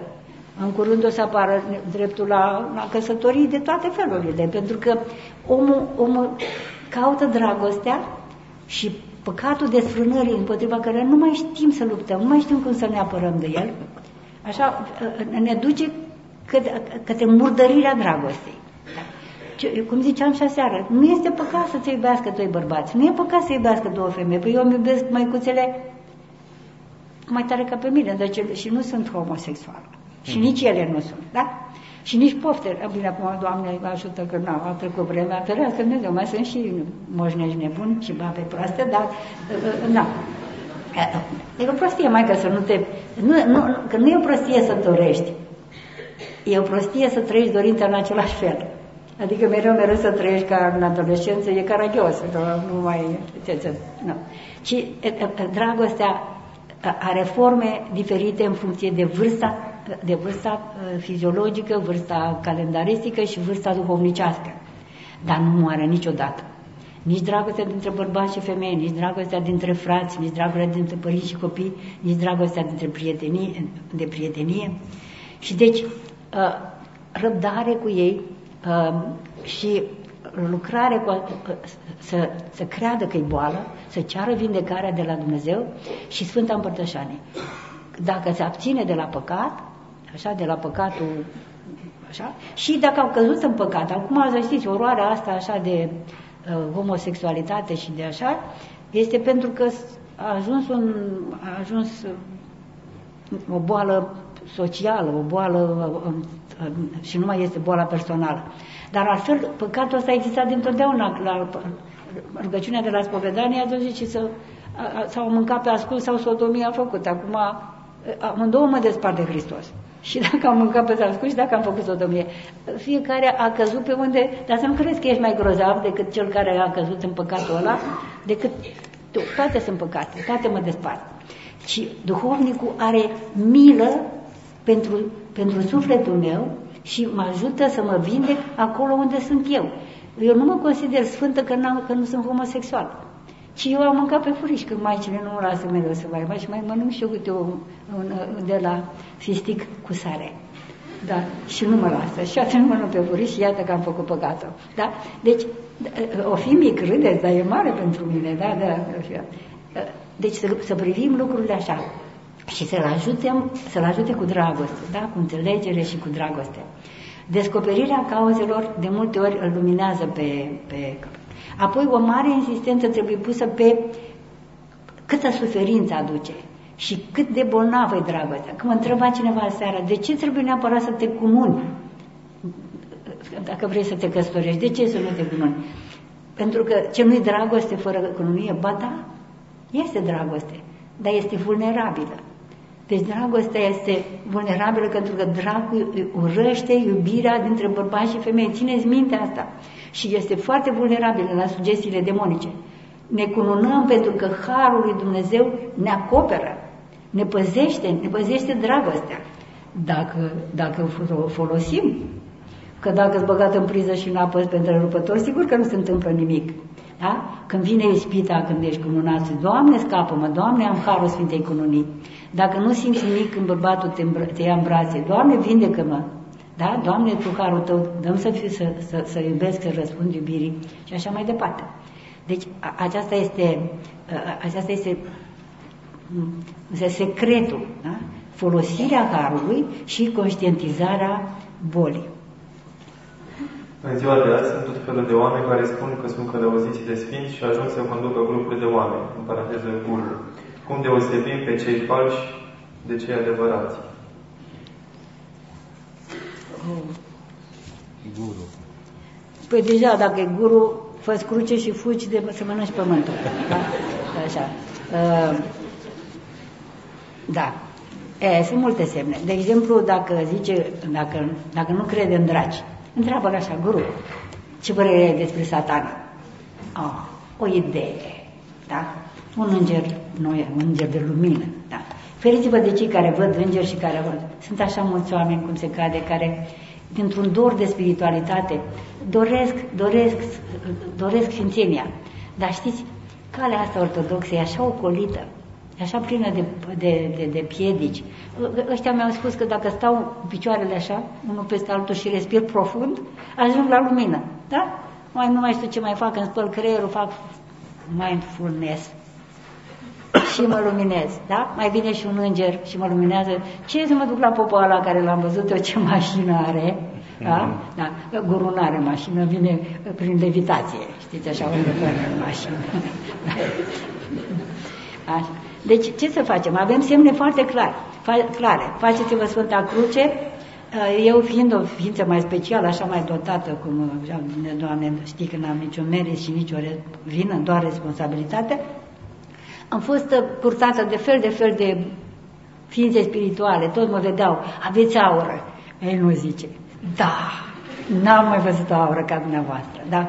Au venit la noi la grup că facem, vin niște spirite care au spus să vă aducem că sunteți ceva special, da. Până și la la multe, mulți m-au căutat pe mine că eram grozavă. Și eu ziceam, hai să facem câteva mătări. Asta sunt primitivisme. Atunci ne vedem când îmi trece mie primitivismul ăsta. Doamne, nu mă lăsa. da?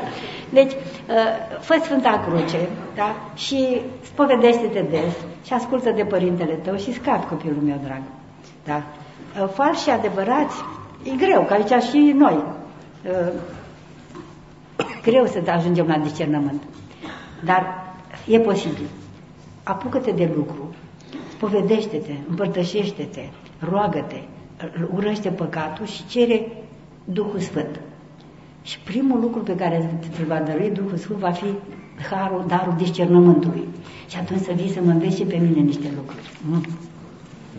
De adevărat, el lucrează. Eu n-am ajuns că nu am treabă, îmi trebuie să scriu pe laptop acolo să fac treabă.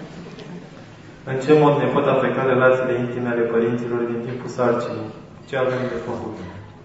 Uh, copilul simte în burtică simțămintele mamei, da? senzațiile și emoțiile mamei și copilul este afectat și poate să trezească cu această, această experiență magazinată în sinapsele, în memoria sa și în momentul în care fie apar atingeri întâmplătoare, va recunoaște plăcerea pe care a simțit-o, Pântec va recunoaște plăcerea în, și deja devine, că sunt foarte mulți copii care prin atingere descoperă că anumite zone sunt dăruite cu sensibilitate și că atinse insistent produc plăcere. Copiii trebuie ajutați să descopere că există această plăcere și că este o plăcere care nu ne face bine. Așa cum dacă mănânci multă ciocolată nu ne face bine, în loc să dai peste mână și să-i zici să-l traumatizezi și așa, iei mânuța și îi explici că, da, e plăcut ce, ce simți acolo, dar este o plăcere care nu ne face bine. Hai să ne jucăm, hai să facem alte, alte lucruri, dar în orice caz să atingeri nevinovate. Acela, o, o mică și-a bătut fetița de 2 ani și i-a zis că e curvă că își pusese mânuța nu știu unde, în, în povestea la iertare. Vă dați seama ce traumă. În, în, în copii nu există imagini. Dar când apar imaginile, când apar impulsurile sexuale, aceste memorii se trezesc și se activează. Da? Dar mai mult decât asta, uh, ce afectează pe copii din că este, uh, sunt filmele pentru adulți, uh, sunt pornografia.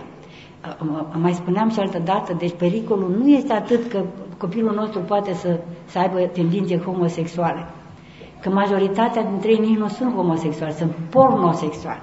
Pericolul este că devenim pornosexuali. Chiar și cununați, chiar și așa.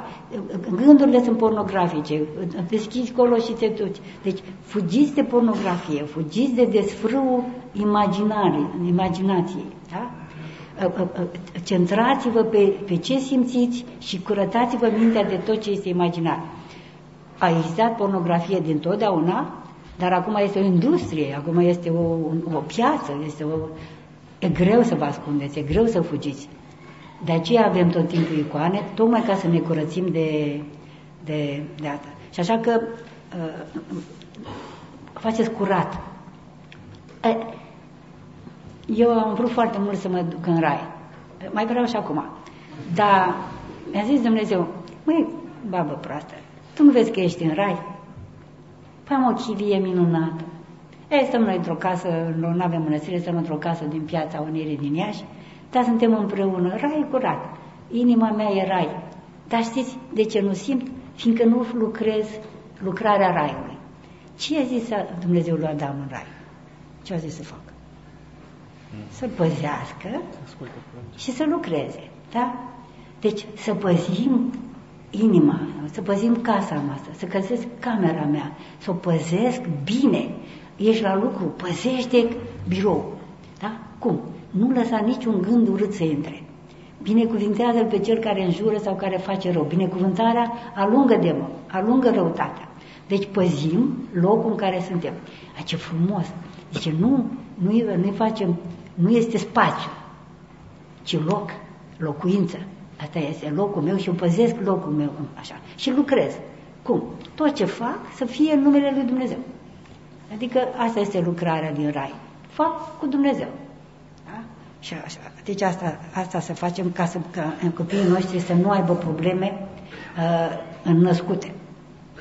Cum putem să iubim constant într-o lume atât de inconstantă? Nu, nu, nu, ferească Dumnezeu să fie constant. Asta e scleroză, mai că nu. În niciun caz să nu fiți scleroză, să nu, așa, să nu fiți constant și să nu aveți principii. Oh, m-a acuzat odată cineva că eu n-am nu știu ce principii și am zis, auție, Doamne, dar principiile ce sunt? Niște, niște jaloane, niște pereți de beton, așa, te îngrămădesc acolo, nu? Păi să fii constant, să fii constant, să te ții de cuvânt, poți să o pățești ca la, cum îl cheamă, cu Irod, da? Așa a ținut cuvântul mai că și l-a omorât pe Sfântul Ioan, nu? Că, că și-a dat cuvântul față de Salomea, că e de orice. Nu, nu, nu, călcați-vă cuvântul, schimbați-vă, suntem mișcători, suntem schimbători, fără constanță de asta așa proastă. Doar în credință, doar să fim cu Hristos și El mereu ne duce. Duhul Sfânt este, merge cu noi peste tot. Dumnezeu merge cu noi peste tot, nu, nu constant. De ceva timp sunt atrasă de spiritualitate, de credință. Citesc despre asta, ascult ce spun oamenii inițiați, merg la biserică, dar încă nu pot spune că l-am găsit pe Dumnezeu și am simțit iubirea. Ce să fac să trăiesc toată teoria pe care o știu și să nu mă mai simt frustrat? Să vii să dau hârtia asta înapoi și să o faci rugăciune. Da? Vorbește cu Dumnezeu mai că spune, Doamne, ce să fac eu că nu simt? Dăm să simt că te iubesc. Da? Păi dacă trăiești în locul în care e teoria, mai că cum să simți? E, știi cu cine semeni? Cu cineva care bagă floarea în ureche și zice, nu miroase. nu miroase. Nu miroase. Nu-i pe acolo, mamă, nu asta e gaura pe care intră mirosul. Să ne folosim fiecare organ pentru așa. Spune lui, spune lui Dumnezeu toată asta și așa. Și apoi, a fi ortodox, zice Părintele Ghelasie de la Frăsinei, este, tot, toți creștinii, toți oamenii îl caută, toți credincioșii îl caută pe Dumnezeu. Numai ortodoxii se lasă găsiți. Nu mai căutau, mamă, că te lasă de găsită. E acolo, da? Mă rog eu pentru tine. Mai că dacă Dumnezeu poate preface o travă în ceva bun, de ce trebuie să ne preocupăm atât de mult să mâncăm sănătos? Ai și tu dreptate. Ce, că, au ajuns în rai o, o familie, o pereche, dar un moș, o babă, dar după o iubire de lungă și după ce au mâncat numai sănătos, au ajuns în rai. Și fericiți, așa erau bucuroși, se întoarce moșulică către babă, vezi, mai femeie, dacă nu mâncam bio, eram mai de mult aici.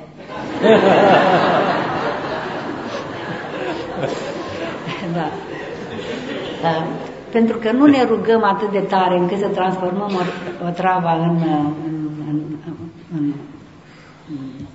ceva bun și pentru că nu ne aparținem. Uh, Dumnezeu ne dă porunca să ne iubim pe, să iubim pe aproape ca pe noi înșine, să avem grijă de noi, pentru că nu ne aparținem. Vreau să trăiesc nu pentru mine.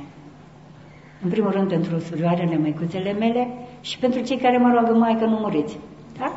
Și atunci văd că și Dumnezeu e de acord că mi-a murit o măicuță care a fost una din durerile cele mai mari din viața mea. A murit măicuța Rafaela, Dumnezeu să o odihnească.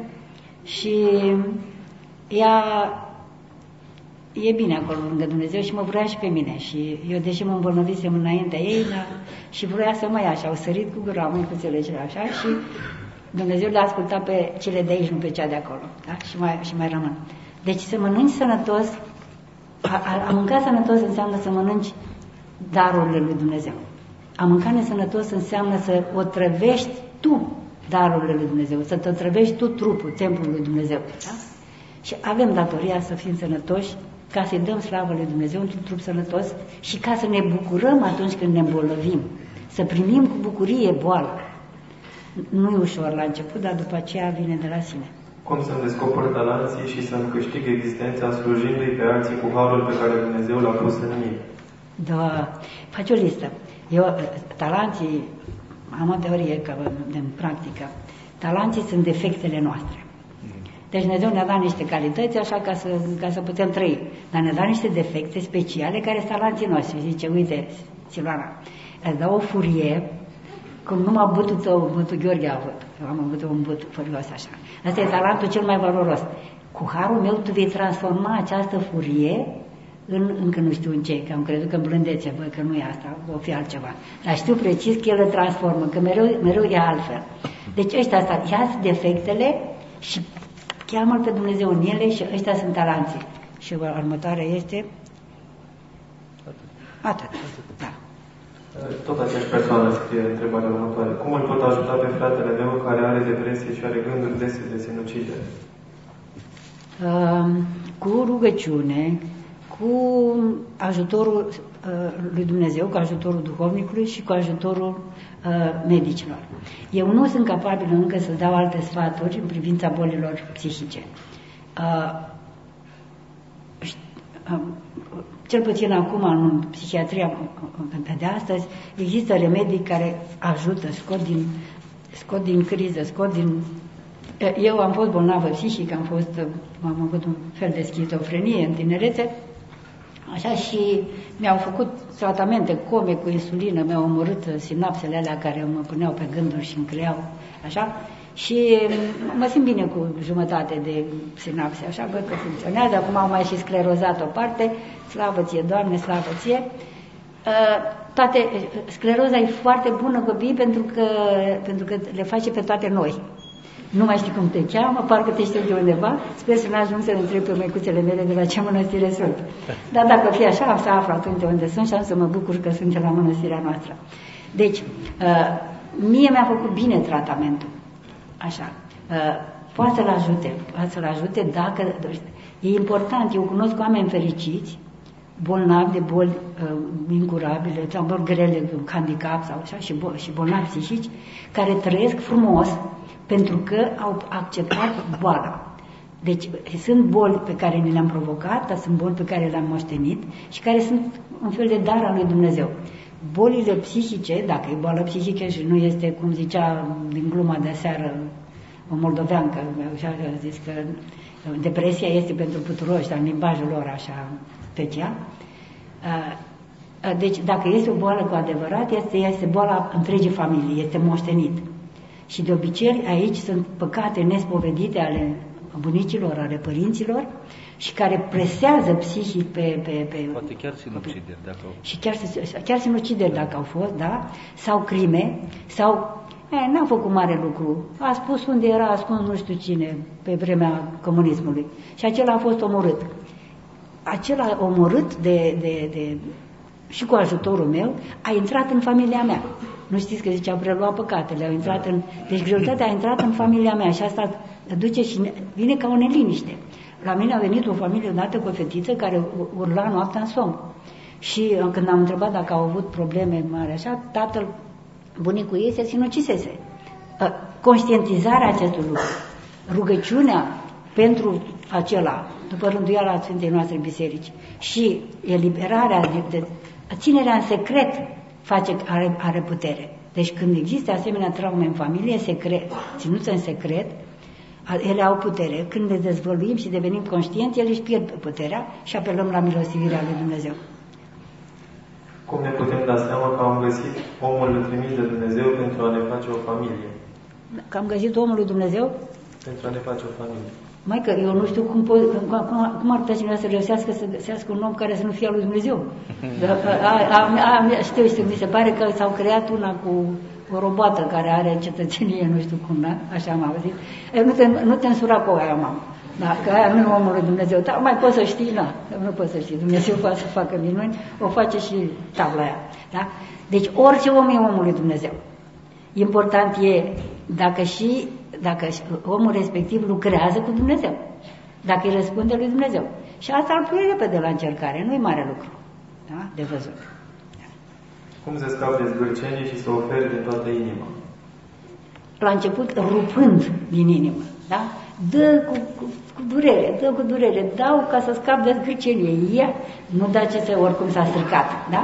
Nu da de cele de care n-ai nevoie. Ia ce ți mai drag și dă, da? dă. Și zi așa, Doamne, dau asta ca să mă vindec de zgârcenie, chiar doresc. Da? Și Dumnezeu să-ți dea ocazia. Sau știi ce, dacă nu te să dai, ți se întâmplă că îți fură cineva ceva. Zi, Doamne, mulțumesc, uite, acum tot nu mă înduram să dăruiesc, iar, da? Este jertfă. Jertfim pentru că ego-ul nostru, personalitatea noastră este cușca în care trăim și nu ne dă voie. A te elibera înseamnă a-ți distruge personalitatea. Da? Nu mai țineți la personalitatea asta. Cum să trăiești momentul prezent și să nu te mai stresezi gândindu-te la ceea ce urmează să faci, având în vedere că într-o zi sunt multe activități? Păi să, să, să, să cum să fii prezent? Să fii prezent. Să zici, acum sunt aici. Ce fac acum? Doamne, privește-mă, Doamne, binecuvintează. Deci, pe măsură ce experimentezi prezența, o descoperi și nu te mai desparți de ea. Ia, dă mă încoace. Deci, este, eu sunt prezentă, Părintele e prezent. Înțelegeți? Dar dacă pui pe acolo și nu ești prezent, te trezești. Ai zici că te trezești că nu ești prezent? Nu, te trezești că te vii prezent. Mereu, mereu ne întoarcem. Faceți exerciții simple de tot. Fiți prezenți, tălpile picioarelor ating pământul. Simțiți pământul. Mâna atinge ceva, simțiți ce este. Asta înseamnă să fii prezent. Da? Și o să mai departe și chemându-L pe Dumnezeu în această prezență, începem să-i simțim prezența lor, lui și să fim, să fim prezenți și fără să ne mai preocupăm. Dar la început e prin, și când înveți să mergi pe bicicletă și să scrii, este, te, te străduiești să fii prezent, da? să fii atent, după aceea devine, devine deprindere, dar tot prezent ești. Că atunci când șofezi, nu, te, nu zici, acum apăs pe accelerație, acum pun frână, acum fac la dreapta, acum fac la stânga, dar ești prezent în trafic, nu? Atât de prezent încât dacă trece unul prin față îl juri, ha, da? Deci ești prezent la... Deci există și o prezență de gradul 2, să zicem, așa, dar pe primul fundal să fie mereu prezența lui Dumnezeu, prin chemarea numelui. Și o să vedeți că se poate, pentru că rugăciunea se face în altă zonă a, a sufletului și a minții, decât acolo unde gândim și unde lucrăm. La început ele sunt unite, sunt robite, așa, una e robită celelalte, dar încet, încet ele se, nu se despart, se diferențiază și lucrează împreună altfel. Ce face o mamă singură, ce se facă o mamă singură care are un copil care nu vrea să meargă la biserică, iar mama simte să meargă și nu are cu cine să-l lase?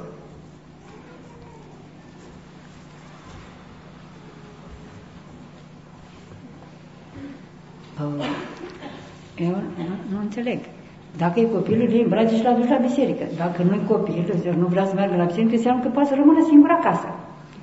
Până când e capabil să rămână singur acasă, eu nu aș negocia cu el.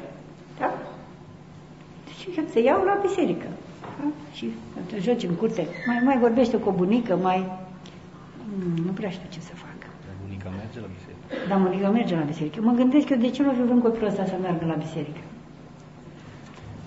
să-mi scrii, să vedem că precis cauza este în măta. Nu te acuz, dar acolo trebuie să fie cauza. Putem să trecem pe, în pomenic pe cineva care este catolic, face parte din familie extinsă sau este unul dintre prieteni. Le putem adăuga pe lista dată preotului? Sigur, și scrie acolo că e catolic, rugați-vă pentru toți oamenii, că e catolic, că e pentecostal, că este satanist, că e... Ne rugăm pentru ei nu ne împărtășim cu ei. Nu, când îl punem pe pomene, scrie satanist. Dar eu îl iubesc, e vărul meu. Na, ce să fac? Și să nădăjduiesc, mă rog cu lacrimi să scape Dumnezeu, să-l așa. Dar nu pot să mă împărtășesc cu el, că el are altă credință, deocamdată. E greco-catolic, e catolic, e Doamne miluiește, Doamne binecuvântează. Mă întreba Preasfințitul Mar cum să nu se roage el pentru mama și tata, care au rămas catolici, nu? Dar nu ne împărtășim din același sfânt potir. Deci aici, de ce este așa? Și părinții îi pomenesc la răscomilie, îi pomenesc altfel, da? Și nu, nu, nu ne împărtășim împreună pentru că nu avem același crez, nu avem aceeași credință, dar, dar îi iubim și ne rugăm pentru ei cu nădejde și cu dragoste. Dacă duhovnicul nu dă niciodată canon, ce se fac? Am nevoie de un canon de rugăciune. Mai că ăsta, da, așa, Așa am, am făcut și eu. I-am zis părintelui, părinte, dar nu-mi dați mie, am auzit de canoane. O, o prietenă, o, o doamnă pe care am sfătuit-o noi să se spovedească, așa am insistat noi până că și în sfârșit a reușit și eu tot întrebam, te-ai spovedit? Nu, că n-am avut timp, nu știu. Și până la urmă s-a spovedit. Ei, cum a fost? Zice, m-a canonizat.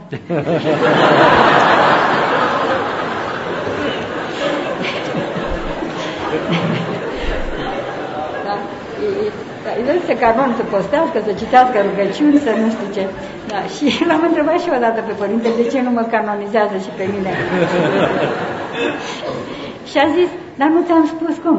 Dar ți-am, ți-am zis ce să faci. Când am zis să citești din Sfânta Evanghelie, când, asta, era, asta e canonul tău. Dar spune părintelui tău, zi, părinte, vreau și eu un canon de rugăciune. Da? Că altfel zi, eu nu mă mai opresc din rugăciune. da.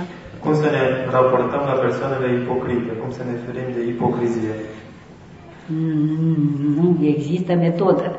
Nu există. Singura metodă și singura, singura mila lui Dumnezeu. Deci Dumnezeu nu lucrează cu cei ipocriți decât cu ipocrizia mea. Zice, Siluana, harul este pentru ipocrizia ta. Nu mi-a dat niciodată har pentru ipocrizia celuilalt. M-am rugat, m-am rugat pentru celălalt să-l scape Dumnezeu, dar mie nu mi-a dat să fac ceva pentru el. Deci pentru a mea. Și copilul meu, când, când vezi ceva la cineva, țineți minte vorba acelui psiholog pe care eu tot repet și o arăt așa, când vezi ceva la cineva și arăți cu degetul, celelalte trei degete încotro sunt. Către mine. Deci el a ipocrit, eu de trei ori mai ipocrită, Doamne, vindecă sufletul meu, dăm să-mi văd ipocrizia. Al minte nu vedem. Nu vedem decât ce cunoaștem. Da? Și să fie milă. Sentimentul care vindecă și că este mila. Ce greu trebuie să fie un ipocrit. Asta știu din experiență, nu? Așa.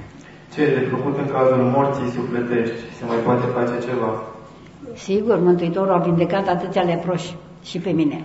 Maică, da, iau așa, Doamne, dacă eu, dacă eu spun că sunt mort sufletește, deja să viu. Da? Și începeți așa, pe scăparea, să știți că în momentele de moarte, când murim des sufletește, așa, în momentele de moarte de mare ajutor este paraplisul Maicii Domnului. Și stai în genunchi. Este o poziție în care moartea nu rezistă. Da? Da. da. Dar stai până când simți că mor de durere. Că atunci nu mai mor de sufletește, că te dor genunchii și te trezești la viață. Dar Măicuța Domnului lucrează cu atâta blândețe și delicatețe și ne vindecă de, de, de această maladie. Cum să găsim un serviciu pentru noi care să fie în voia lui Dumnezeu? Nu, nu, nu. Nu există. Ci, ci fă voia lui Dumnezeu acolo unde ești. Pune începutul ăsta. Ce, nu întâmplător ești acolo unde ești. Fă voia lui Dumnezeu acolo. Nu judeca, roagă-te pentru cei care îți fac rău, binecuvintează-i, nu primi gândurile rele, lucrează pentru, pentru patronul tău ca pentru Dumnezeu. Așa?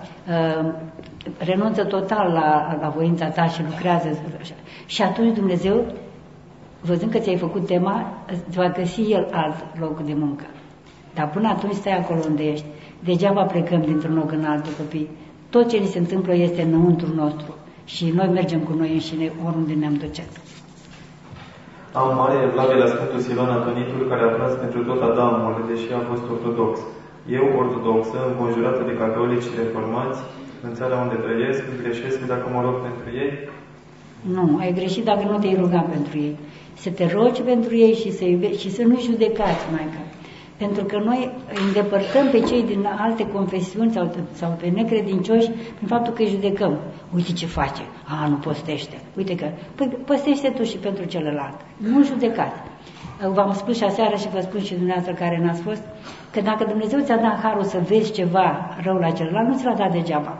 Un credincios din ăsta fierbinte s-a dus la muntele Atos, a stat la priveghere, la Sfânta Liturghie, s-a împărtășit, s-a odihnit, a doua zi s-a dus la ascultare și s-a întors la Părintele Duhovnic, nebunit Părinte, ceva cumplit, noroc că era grec.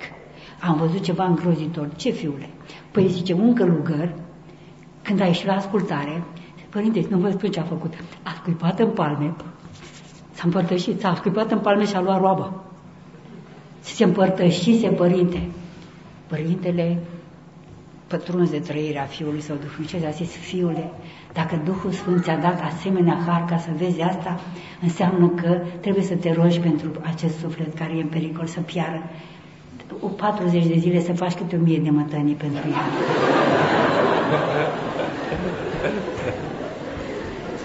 Mai Așa îi ajutăm copiii. Să nu judecăm, să înțelegem, gândiți-vă, s-au născut în acele circunstanțe, s-au rătăcit, s-au, s-au lăsat intimidați. Doamne, dar eu n-am făcut nimic să merit să fiu credincios, să fiu ortodox. M-am născut și mulțumesc că m-ai păstrat, că m-ai păzit aici. Da? Și atunci să nu judecăm și ei le, le va face poftă bucuria noastră și, și viața noastră. Azi am aflat că ieri de Sfântul Mina s-a spânzurat un fost coleg de serviciu. Cum aș putea să-l ajut cel mai mult? Cu rugăciune și cu nădejde. Cu nădejde, cu zărește durerea. Suntem atât de neputincioși în, în, în fața. Și, și, cu, și cu rugăciune pentru noi și cu pocăință. Doamne, iartă-mă, Doamne, n-am făcut destul, n-am știut ce să fac, nu am fost atent, nu? Deci Și familia poate să-l ajute foarte mult, familia, deci când se fac parastase, să se pună cineva care a murit în, după rânduială și să se zică cu tot neamul adormit. Și acatistul pentru cei adormiți, în varianta lui necosmetizată, așa în prima variantă, că e făcută de un sfânt rus, de un om duhovnicesc, are, avea și acolo și rugăciune, îi pomenea și pe cei care într-un moment de rătăcire sau și-au luat singur viața. Deci noi în rugăciunea particulară putem să ne rugăm pentru ei, că primește Dumnezeu dragostea noastră și rugăciunea noastră. Biserica nu-i pomenește din respect pentru libertatea lor. Da? Dar lucrarea lui Dumnezeu este mai mare decât pricepe mintea noastră. Cum am putea să rămânem ferm în credință? Mă tem că nu suntem atât de puternici precum mărturisitorii tenizelor comuniste și nu suntem în stare să luptăm pentru ortodoxia adevărată. Păi, tocmai de aia pui mami, nu lupta deloc. Lasă, lasă lupta luptătorilor. Așa că mie mi-a zis odată un părinte că eu, eu eram supărată că m-a strigat un, un părinte la mine văzător și mi-a zis că nu te mântuiești, că faci chestii de astea sociale. Dar noi facem rugăciune, nu sunt sociale. Dar așa mi-a zis că nu mă mântuiești și eu am crezut. Nu era părintele Cleopa, era un locțitor care ținea locul și m-a văzut așa din prima, eram cu un grup din ăsta. Și am plâns, nu vă dați seama că îmi doresc, Doamne, ajută-mă să mă mântuiesc. Și am plecat amărât așa și ne-am dus că eram cu un autocar, ne duceam la mai multe mănăstiri. Și am ajuns la Asecu. Și la Asecu se dădeau bilete la poartă acolo și eu eram singura măicuță din, din grup. Și părintele de acolo zice că ție nu ți-au bani și am trecut și după ce am zis, ei, ia să o leacă, ia vină încoace. Și mă întorc și zice, auzi, să știi că în biserică e ca la fotbal. Fiecare trebuie să-și păstrează rânduiala. Unul e portar, unul înaintaș, unul așa, nu te lua după alții. Tu vezi acolo unde a pus Dumnezeu, acolo să stai. Da? Deci există și la noi o rânduială. Locul în care ești e locul în care te-a așezat Dumnezeu, chiar dacă tu te-ai dus, chiar dacă tu ai intrat într-o fundătură. Pornești acolo cu rugăciunea, cu pocăința, cu așezarea și atunci Dumnezeu te va, te va conduce să-ți faci locul tău acolo. Și dacă nu ești un înaintaș, nu te băga acolo. Nu lupta copile, luptă cu propriul tău păcat, cu gândurile tale rele. Uite, prima luptă pe care ți-o recomand este să lupți cu, o, fiecare, cu orice tendință de a judeca pe ceilalți. Da? Și pe urmă mai vorbim. Așa apere ortodoxia. Împlinind această poruncă, luptându-te cu demonul care te împinge, te trage să judeci și să spui așa, așa apere ortodoxia ta, pe tine, ca ortodox. Cum să te adaptezi trăind viața de familie în prezența soacrei? Să-ți poți pune amprenta pe creșterea copiilor ca mamă, cazul în care tatăl copilului este atașat de mama lui. Este exclus să ne mutăm vreodată separat. Soțul nu acceptă. Iar eu ca mamă mă simt total inutil în propria familie și ca mamă și ca soție sunt în plus în toate. Deci cum să te adaptezi trăind cu soacra? Rugăciune. Doamne, ia-o, Doamne, la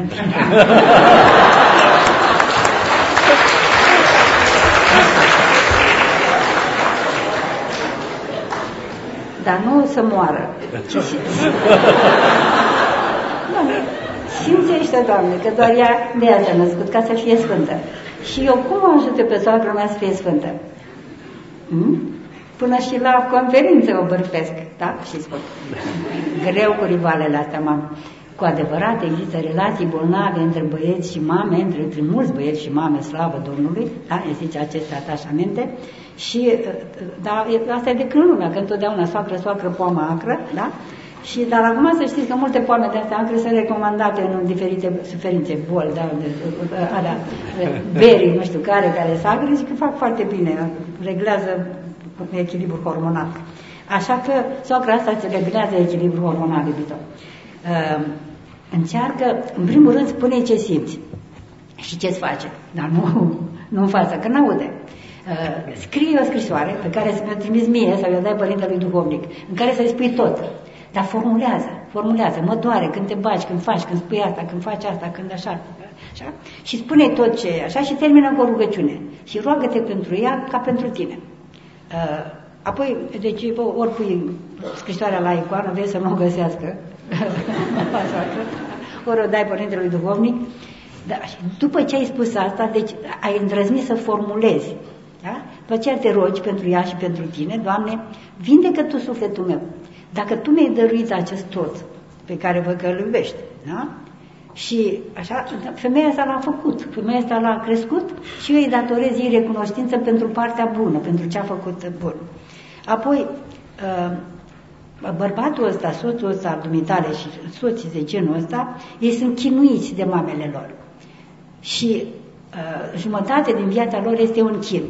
Și când soția face ce faci mai ta, și cealaltă jumătate e chinuită. Deci se dublează chinul și e sfâșiat între, între soție și mamă, între... Cu ce l ajuți? Pe când? Cu dragoste, cu înțelegere, cu răbdare, cu delicatețe, poți să-ți ajuți soțul, el devine mai, mai stăpân pe el, mai recunoscându-i bărbăția, văzându-l ca bărbat, da? Și nu ca copilul mamei. Privește-l din partea ta, de unde este bărbat și fără să se simtă bărbat. În felul acesta, el se maturizează și cumva se desprinde emoțional de dependența emoțională și de mama. Uh, și mai departe rugăciunea și așa te învață și cum se, se intervin în creșterea copilului. Uh, din păcate, uh, sunt, uh, sunt mame care își cresc copiii după modelele mamelor, fără ca mama să fie împreună. Deci o, o soacră prezentă e mai puțin periculoasă decât o mamă care m-a crescut greșit și a care, a care metode de educație le-am moștenit și nu vreau să învăț să, să-mi educ copilul creștinește. E o cruce minunată, copile. Poartă cu drag.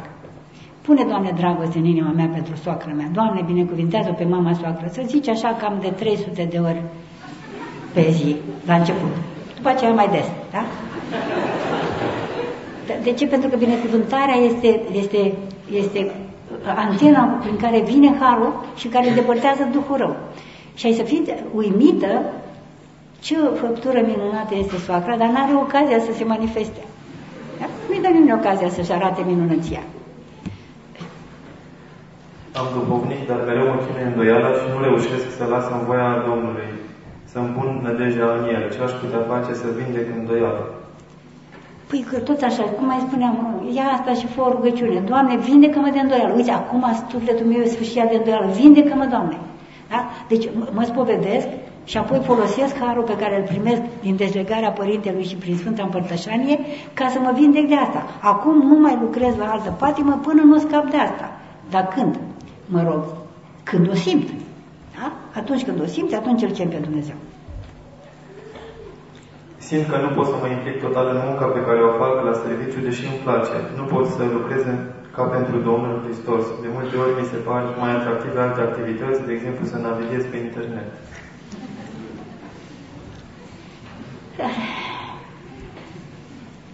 un, un soț îmi zicea, mai că eu îmi iubesc foarte mult soția, dar nu prea sunt așa atent, nu prea îmi vine să o pup. Mai, bine, mai mult îmi vine să pup pe vecina de la parter. da. Asta fiind altă activitate. Mă, e păcat. În navigarea pe internet e păcat. Așa că te fură păcatul, povedește-te, pocăiește-te și Dumnezeu te va ierta și te va îmbogăți cu mila Lui. Când soțul... Dar dacă nu considerăm că e păcat, îi zicem activitate. Mă, mă, mă, unele activități sunt păcate cumplite. Și navigarea asta pe internet ne distruge viața, este păcat, pentru că îți fură atenția, spură viața și te face și să trăiești după modele drăcești, omenești, străine de modelul care este Dumnezeu și care ești tu, tu minunea lui Dumnezeu. Nu poți să înflorești personal și să te dezvolți pentru că te iei după ce ai văzut la... așa. Mă rog, nu, nu putem renunța total, dar să navighezi în loc să muncești Păi ce ți-aș da eu afară? mm, de fapt te iubesc. Când soțul, nu, soțul meu nu mai vrea copii pentru că este greu, ce e de făcut? A, păi nu mă bag.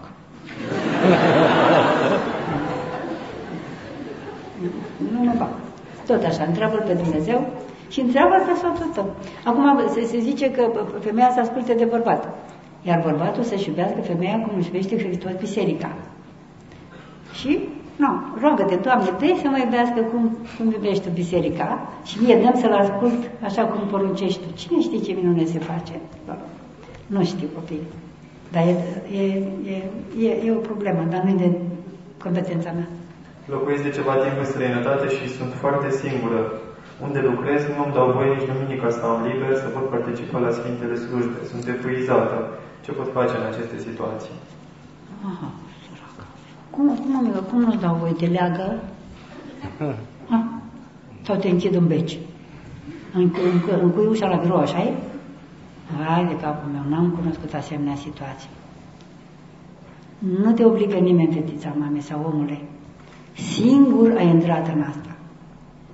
Tu te-ai angajat acolo. Tu rămâi acolo. Tu vrei să nu te duci duminică la biserică. Nu te voi. Pleacă. A, da, unde să mă duc? Dar asumă-ți, ai răspundat, asumă-ți. Rămâi fără Dumnezeu, dar ai servicii. Și un serviciu de care te poți plânge și poți să suferi și poți să fii victimă în toată viața. Mută-te, da? Ești liberă. Nimeni nu mă poate obliga, slavă Domnului. Sunt și situații în care ne obligă, suntem arestați, suntem închiși, adevărat. Nu e cazul dumitare, deci singura greșeală pe care ai făcut-o este că te obligă. Nu, ai ales asta, ești responsabilă și Dumnezeu o să zică, de ce n-ai venit iubito? Te întreabă, de ce n-ai venit iubita mea la biserică, la întâlnirea cu mine? Nu m-au lăsat patrolul. Da? Nu știu dacă să-i placă răspunsul ăsta. Nu știu dacă să te creadă. Sunt oameni care străbați sute de kilometri. Sunt oameni care își pun viața în pericol ca să se ducă la Sfânta Liturghie. Sunt oameni care mor pentru Hristos ca să se ducă la slujbe. În zilele noastre, nu? Așa? Și noi renunțăm la Hristos pentru un job. Iată-mă, da, eu nu vreau să te cer, că te iubesc, da, trebuie să te jumulesc pe lac am duhovnic cu mila lui Dumnezeu, dar acum sunt studentă și mă despart distanța de el. Cum e de, ce, ce e de făcut? E bine să-ți împarți sufletul la doi? Dar sufletul nu se împarte. În primul rând, uh, în primul rând un duhovnic uh, care își iubește copiii, fii duhovnicești, dă ascultare fiilor duhovnicești ca atunci când pleacă undeva să se spovedească la părintele de acolo ca să poată să fie în părtășanie. Da? Și deci cere binecuvântare, părinte binecuvântat, să mă spovedesc la părintele din parohia unde sunt sau de la facultate unde am mers, așa, pentru că nu vreau să mă despart de Dumnezeu în asta. Dacă duhovnicul spune, te împărtășești cu spovedania mea, uite acum te spovedești și te împărtășești încă trei luni, du-te cu credere. Dacă zice să-i spui prin telefon ce ai făcut, fă-o și el te va delega când te întâlnești. Dar ce știu eu că fac duhovnici este această binecuvântare să ne spovedim acolo unde mergem. De ce se dă tot mai mult în biserică, în preoți, în actul construit unei biserici? A, ce să facem? De ce se lovește, dă, lovește tot mai mult în biserică? Ha. Păi, cum? De ce? Din dragoste. Ce? Ne iubește. Da. Diavolul și cu lucrătorii lor ne iubesc. Da?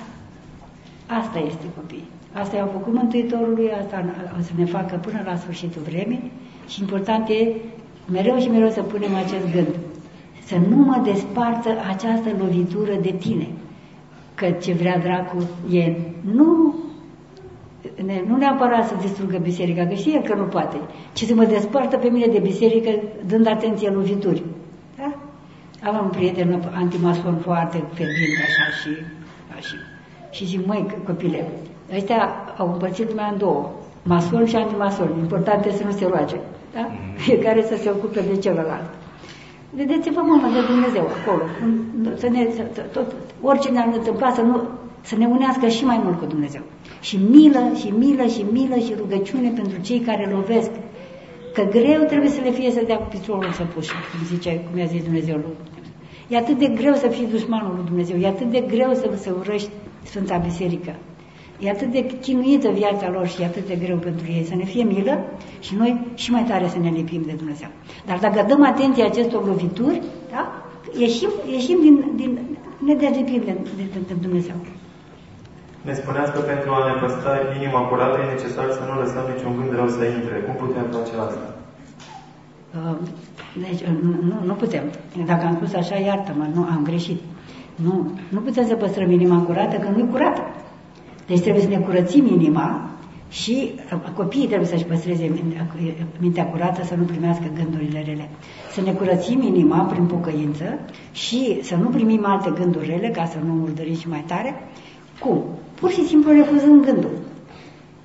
Uh, nu toată lumea prinde gândul de la început, ci te trezești că gândești. Cineva mi-a spus, zice, mai că m-am tot gândit cum să fac, cum să fac și am, când m-am descoperit ce gândesc, am zis, eu mă dau jos din trenul ăsta. Da? Deci este, gândul este o, o realitate care nu sunt eu. Da. Trebuie să facem deosebirea între mine și ale mele. Noi nu ne-am descoperit pe noi ca ipostas, ca persoană. Trăim așa, ne trăiește viața pe noi și nu noi ne trăim viața noastră. Eu nu sunt conștientă că gândurile sunt ale mele și nu eu sunt gândurile mele. Și eu pot să mut, acum gândesc ceva, mă, mă uit și sunt atentă la acest pahar. Eu pot să mut atenția la Sfântul Siluan, pot să mut atenția la Părintele, pot să mut atenția la dumneavoastră, pot să fiu atentă la ce spun. Da? Ă, așa pot să fac și față de un gând. Gândul respectiv este o realitate care apare în mintea mea și eu pot să-i dau atenție sau nu. Că gândurile vin de undeva, nu toate vin din, nu sunt ale mele, sunt mie. Sunt în mintea mea, dar nu sunt toate ale mele. Sunt gânduri demonice, sunt gânduri, gândurile mele și gânduri de la Dumnezeu. Și eu am această capacitate să le, să le deosebesc și crește capacitatea pe măsură ce mă rog. Faceți exercițiul ăsta și mutați, veți atenție ce gândiți și mutați atenția de la gândul. Sunt gânduri rele, sunt care se plâng de gânduri de hulă sau de gânduri rele. Priviți-le ca pe niște obiecte într-o vitrină. Priviți-le ca și când tu ești într-o sală de așteptare și acolo e televizorul deschis. Că eu în altă parte nu l-am văzut deschis. Da? Și, deci, nu, nu, nu-i dai atenție. Nu, nu ești obligat să te uiți la un televizor care este deschis. Așa și cu gândurile. Putem să nu dăm atenție. Cum identificăm pașii premergători lepădării de Hristos care se urmărește în societatea noastră? Uh, zicea ce dă Siclar. Acum câțiva ani, la una, o conferință mai de mult, așa, un apărător din ăsta care lupta împotriva, așa, vine la mine cu o sticlă de asta și mi-arată aici, vedeți asta? Vedeți? Barele astea, le văd. Aici e satana. Ai mă, era o sticlă de Coca-Cola. Și m-am să spun ceva. Satana e înăuntru. Așa și cu noi. Nu, nu semnele exterioare. Înăuntru nostru, ai uitat de Dumnezeu, ți-ai dat drumul la gură, te-ai răcorit drăcuința făcând un lucru rău. Ai mâncat miercuri, deși era zi de post. E, așa că oameni suntem. E, oameni suntem, dar pe acolo intră lepădarea. Acum mă lepăd că nu postesc, acum mă lepăd că nu am timp să mă spovedesc, acum mă lepăd că nu mă împărtășesc, că nu sunt vrednic, așa? Adică sunt putuos, care e o pusul vrednicie, putroșenia, da? Ca să te împărtășești trebuie să fii vrednic, adică harnic, să-ți faci ca omul, să te lupți împotriva păcatului, să-ți fie dor de Dumnezeu, da? Deci înăuntru este Maica lepădarea. Și dacă noi uh, uh, nu, nu putem îndura o, o neliniște, o tristețe, o durere, o, o pierdere și căutăm imediat un remediu, atunci a, a, noi, de fapt, suntem foarte vulnerabili și când vom fi amenințați, ne repădăm, că nu avem ce face. Ne atâta luptăm să luăm buletin, să nu luăm buletin, să nu așa și nu, nu ne dăm seama că ne-am lepădat de Hristos când am trăcuit. Nu ne dăm seama că mă lepă de Hristos când navighez pe internet acolo așa. Aia e lepădarea maicuță, pentru că te, îl, îl, îl dai pe o plăcere de doi bani. Da? Și când lepădarea adevărată de tot, așa este aceea în care vei declara, așa cum ai declara la botez că te unești cu Hristos, când vei declara în cunoștință de cauză și liber că te lepezi. Deci aceea este lepădarea.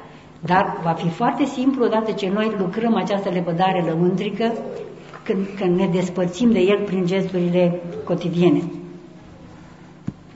Mi-am spovedit păcatele din trecut de mai multe ori, însă de fiecare dată când mă duc la spovedit am tendința să le repet din nou. Cum să scap de această ispită? Uh, n-ai crezut în dezlegare, n-ai crezut în mila lui Dumnezeu. Ești centrată pe păcat și nu pe Dumnezeu.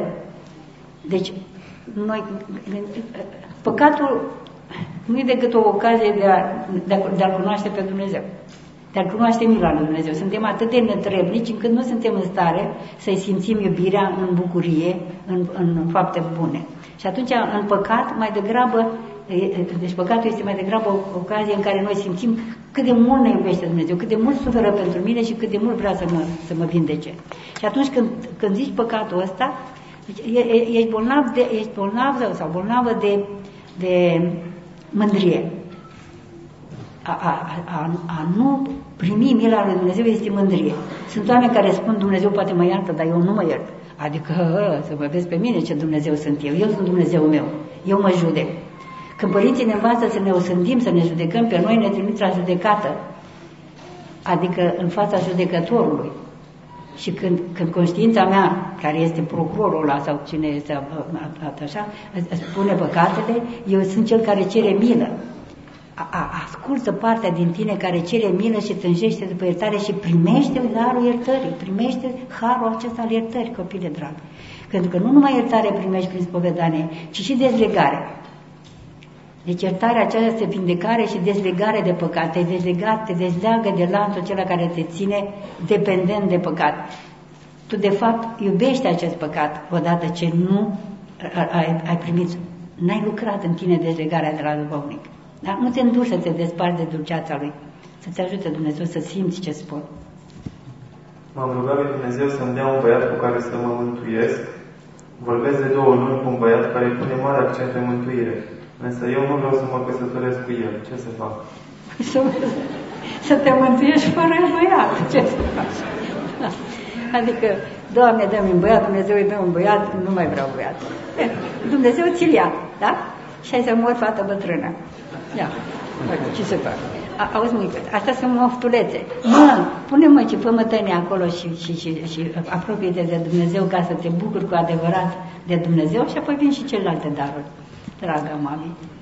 Cum să-mi dau seama dacă ceea ce fac acum e voia lui Dumnezeu și aceasta e calea mea, prin care pot fi de, de ajutor celorlalți. De exemplu, facultatea pe care o studiez. Nu. Dumnezeu nu se ocupă cu, cu chestiile astea. Ce, Doamne, ce facultate vrei să fac? Mai, mai vin câte ori și mă întreabă ce vrea Dumnezeu să mă călugăresc sau să mă sor. Nu, Dumnezeu nu vrea așa ceva. A face voia lui Dumnezeu, a face, înseamnă să, orice ai face, să faci porunca lui, să iubești, să ierți, să binecuvintezi, să nu judeci, să faci poruncile, să te spovedești, să te împărtășești, da? Ești la facultatea asta, împărtășește, spovedește, te pocăiește, te nu, nu păcătui, nu naviga pe internet, așa? Cu Hristos. Asta e voia lui Dumnezeu. Vrea să fie cu tine. Te duci la altă facultate, El vine cu tine. Da? Ai greșit facultatea, El vine cu tine. Ci că zicea un părinte că Dumnezeu e ca GPS-ul. Ai greșit drumul, zice, recalculăm, nu zice, te aștept pe autostradă, ai greșit mai de capul tău. Merge cu tine pe acolo, recalculăm, te întoarce pe drum. Așa, asta este Dumnezeu.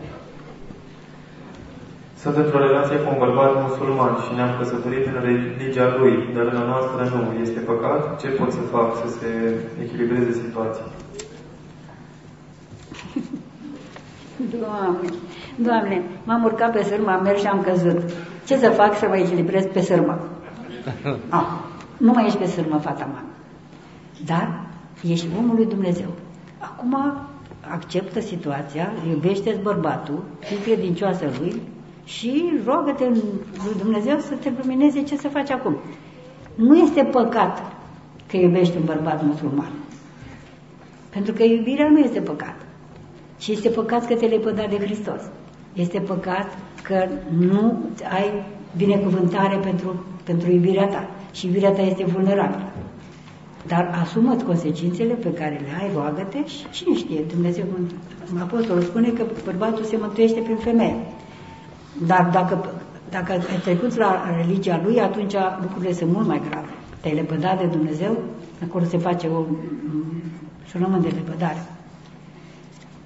Cunosc persoane care s-au căsătorit așa cu oameni de altă credință și cu musulmani și care și-au găsit calea să-și păstreze credința și și-au convins și bărbații să le respecte credința. Uh, una dintre, una prin Africa Saudită, pe undeva în America, în Africile astea, îmi scria că uh, s-a căsătorit cu un musulman, el a zis că îi respectă credința, o iubea și la un moment dat a întrebat-o după câteva luni așa, dar zice, cum e credința voastră? Și ea începe să-i spună cum e credința ortodoxă. Zice, dar nu, nu, la tine, așa cum e, că nu văd niciun semn. Ce, cum se manifestă la voi credința? Zice, noi, uite, vezi, ne ducem, ne rugăm, ne așezăm într-o anumită poziție, la voi cum e? Nu-i nimic din toate astea, e numai ceva în cap acolo? Și așa s-a rușinat săraca și am zis, mai că învățați-mă cum să fac să-i arăt cum e credința noastră, ce să fac, da?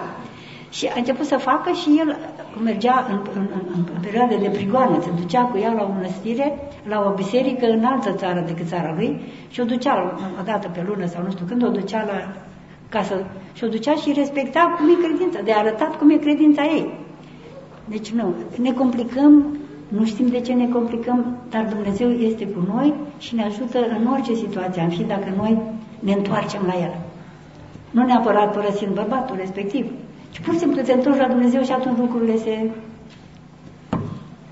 Știm că Biserica spune că nu sunt permise căsătoriile între rude. Cum să-și astâmpere o mamă zbuciumul sufletesc care are un fiu aflat într-o relație serioasă cu o verișoară de-a treia? Aceștia au planuri de căsătorie. Aici trebuie să mergeți la părintele, da, la părinți, că există la a treia, mi se pare că se la poate. La a treia se poate. Se poate, da. Uh, se Deși poate. și acolo sunt semne da. de întrebare. Sunt între, semne de întrebare. Uh, ca mamă nu prea poți să faci ceva mare lucru decât rugăciune și pocăință, că precis aveți incest în familie. Deci aceste tendințe uh, nu vin decât din, din păcatele acestea nespovedite, ne, ne, ne, ne scoase la lumină. Rugați-vă pentru tot neamul dumneavoastră Gradul 8 de rudenie. ca să nu ducă așa. Ce se întâmplă deci în, în aceste situații? Poverile devin de nedus pentru copii. Deci, pe, pe, în, pe, lângă, pe lângă ce se întâmplă cu cei doi care trăiesc în relații aproape incestuoase, copiii se nasc cu, cu, cu, cu poveri prea mari pentru ei. Unii chiar nu, mai, nu se mai nasc, mor din pântece, pentru că n-ar putea să ducă povara pe care le-o dăruiesc părinții. De ce Dumnezeu pare uneori de neînduplecat și întârzie să ne împlinească rugăciunile? Dumnezeu este atât de milostiv încât ne îndeplinește rugăciunile în mod fulgerător, instantaneu. În clipa în care eu am formulat rugăciunea, El mă împlinește. Numai că gândul lui Dumnezeu nu e ca gândul meu. Dacă am putea să vedem cum ne-a împlinit Dumnezeu rugăciunile, am fi uimiți câtă iubire și răbdare are. Da? Te-ai rugat, de exemplu, uh, o, o, o doamnă mi-a zis, sper că nu e cazul meu, mi-a zis așa, mai că nu mai cred în Dumnezeu de când aveam 20 și ceva de ani.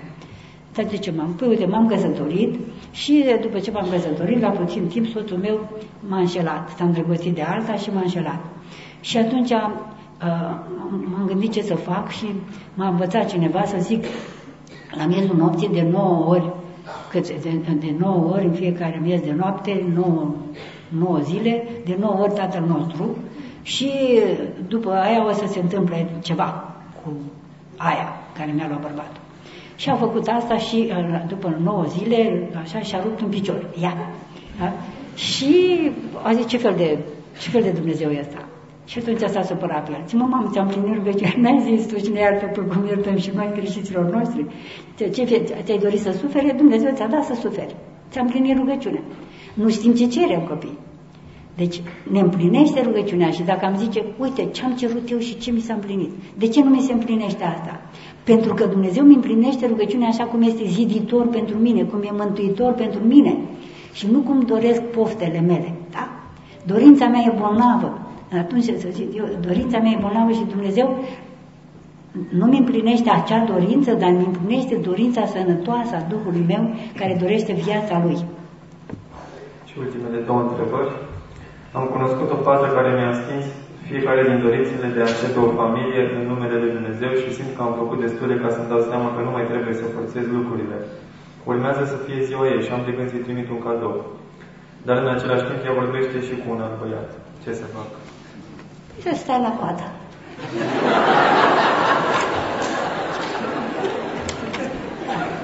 Acum, dacă asta e, asta ți-e poziție, ce să faci? N-ai ce să faci. Stai la coadă și dai cadou. Diferența de vârstă dintre un băiat și o fată poate constitui o problemă dacă e vine vorba de căsătorie? Da, dacă este dincolo, dincolo de limita. Deci dacă e mai mare decât vârsta la care putea să fie părinte, deci dacă 17 ani, 16 17 ani, de când putea să nască copii, atunci este, este un incest. E, Am cunosc situații că am fost cununați în biserică, e cu tremurător. Un bărbat care putea să fie bunic, da? de 70, 70, 68, 70 de ani și ea de 30, 28, 25 de ani. Este, este atât de dureros, da? pentru că relația nu mai este firească. Iubirea este posibilă la orice vârstă, în, în orice situație, dar este, are alte conotații, nu de, nu de genul acesta. Uh, se întâmplă, dar toate diferențele mari, de toate felurile, nu fac bine, nu sunt ziditoare. Diferența de studii nu este, este poate să devină un pericol. Michael, l-am iubit așa de mult, era șofer pe tir și eu eram la masterat, la doctorat în Franța și el era șofer pe tir. Dar ne-am iubit așa de mult și îmi plăcea așa de mult de el. Și acum nu ne mai înțelegem deloc. Eu vreau să merg la concerte, îmi place Mozart și lui îmi plac manelele. Păi de mamă, dacă pe tir asculta manele. Da, dar zice, înainte de căsătorie nu mi-a pus nicio manea. E? Ți-a pus după. Diferența prea mare este așa. Formă. Uh, diferența de, de, de, de, de credință, nu mai vorbesc. Da? Diferența de vârstă. Că tu ești un pic mai mare.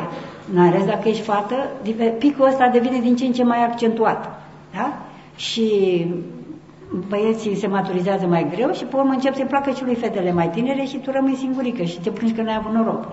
Deci nu vă repeziți să ascultați sentimentele și, și dorințele sentimentale, puneți-le la proba rugăciunii, puneți-le la... Și aici mai ascultați și de părinți, mai ascultați de părintele duhovnic, dar sunt și situații, sunt și excepții. Deci nu, nu, nu, nu este o, o lege afară de cele anormale, pot fi mici diferențe care, diferențe de înălțime, e greu, da? dar sunt familii fericite care au, au, au trăit această diferență și ce-au asumat-o și nu s-au lăsat influențați de opinia publică. Deci depinde de ce, ce fel de diferența. Cum se pot curăța păcatele moștenite din neam? Amprente din perioada intrauterină din copilărie și faptele înfăptuite de părinți. Da. Deci, cum vă spuneam, aici e important să vedem că păcatul este boală. Da? Este o neputință pe care noi nu moștenim păcatul ca vinovăție, ci păcatul ca boală. Și se poate vindeca ca orice boală, prin chemarea lui Dumnezeu în boala respectivă și prin, prin lucrarea poruncilor și prin Sfânta Împărtășanie, prin, da? dar prin conștientizarea acestei boli și prin binecuvântarea, asumarea.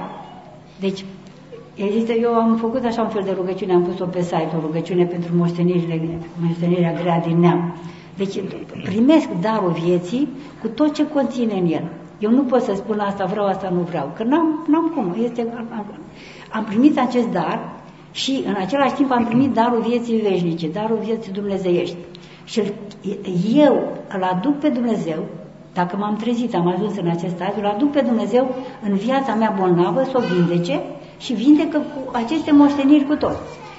În același timp, mă despart psihologic de poverile primite. Asta înseamnă a te despărți, te lepăda de mamă și de tata. A te despărți psihologic de părinți, în sensul că așa a făcut, așa m-a apucat, noi n-am încotro, suntem blestemați, nu, refuzăm aceste credințe, ne despărțim de ele, da? Mă despar chiar de tatăl meu, care iubea păcatul sau desfrâu sau așa, mă despar de el, în sensul că nu vreau să, uh, să fac ce a făcut el, nu vreau să-i fiu credincioasă, este o fidelitate, continuăm tradiția, dar în același timp nu mă despart de el, îl, îl dau lui Dumnezeu, îl fără lui Dumnezeu, nu mă lepă de el ca persoană, ci mă lepă de, de stilul lui de viață, de păcatul lui, de boala, de boala lui. Și în același timp ne, ne ajută foarte mult uh, iertarea. Cum să mă rog lui Dumnezeu ca să-l întoarcă pe soțul meu de pe calea desfrânării? Cum să te rogi Dumnezeu?